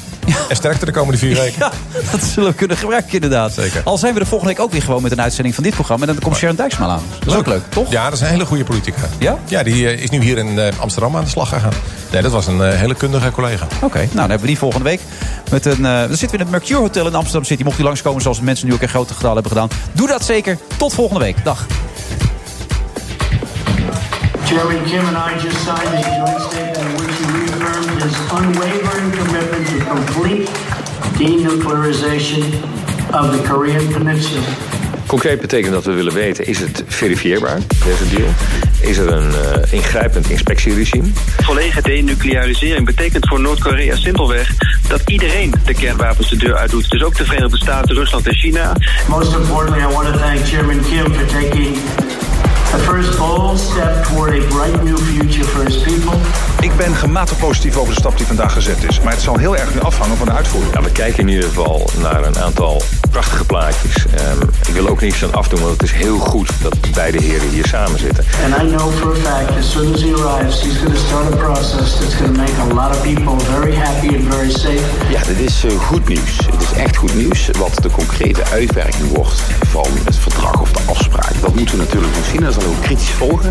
As of today, for one month, football will conquer Russia. Ik hoop dat jullie in de finale komen. dus zoals bijvoorbeeld eh, Brazilië. We gaan ervan uit dat Brazilië toch wel de sterkste eh, spelersgroep heeft.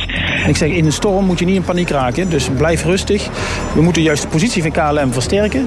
I must say my personal views on the importance of the EU have evolved over the years. A deal we will not approve in my administration because it's too much concentration of power. Maar als je nu ziet hoe de G7 ontspoord is en de rol van Trump daarin. Europe must stand united. Now more than ever. Ja, voorzitter, dank u wel. En ik wil op eerste plaats toch mijn uh, welgemeende excuses aanbieden dat ik hier niet was. Europe is like a giraffe. An animal difficult to define, but easy to recognize. De verwachting is dat uh, ja, hij dus heffingen uh, in gaat stellen... ter waarde van ergens tussen de 30 en 55 miljard dollar. But now we can all have hope that it will soon end. And it will. It will soon end. Thank you, everybody. The Friday Move wordt mede mogelijk gemaakt door TUI. Discover your smile. Je hebt aardig wat vermogen opgebouwd. En daar zit je dan, met je ton op de bank. Wel een beetje saai, hè? Wil jij, als belegger, onderdeel zijn van het verleden of van de toekomst? Bridgefund is een slimme fintech die een brug slaat tussen de financiële behoeften van ondernemers en van beleggers. Dus wie belegt bij Bridgefund krijgt niet alleen een mooie vaste rente, maar brengt ook ondernemers in beweging. Echt waar, met die ton kan je zoveel betere dingen doen. Bridgefund. Make money smile.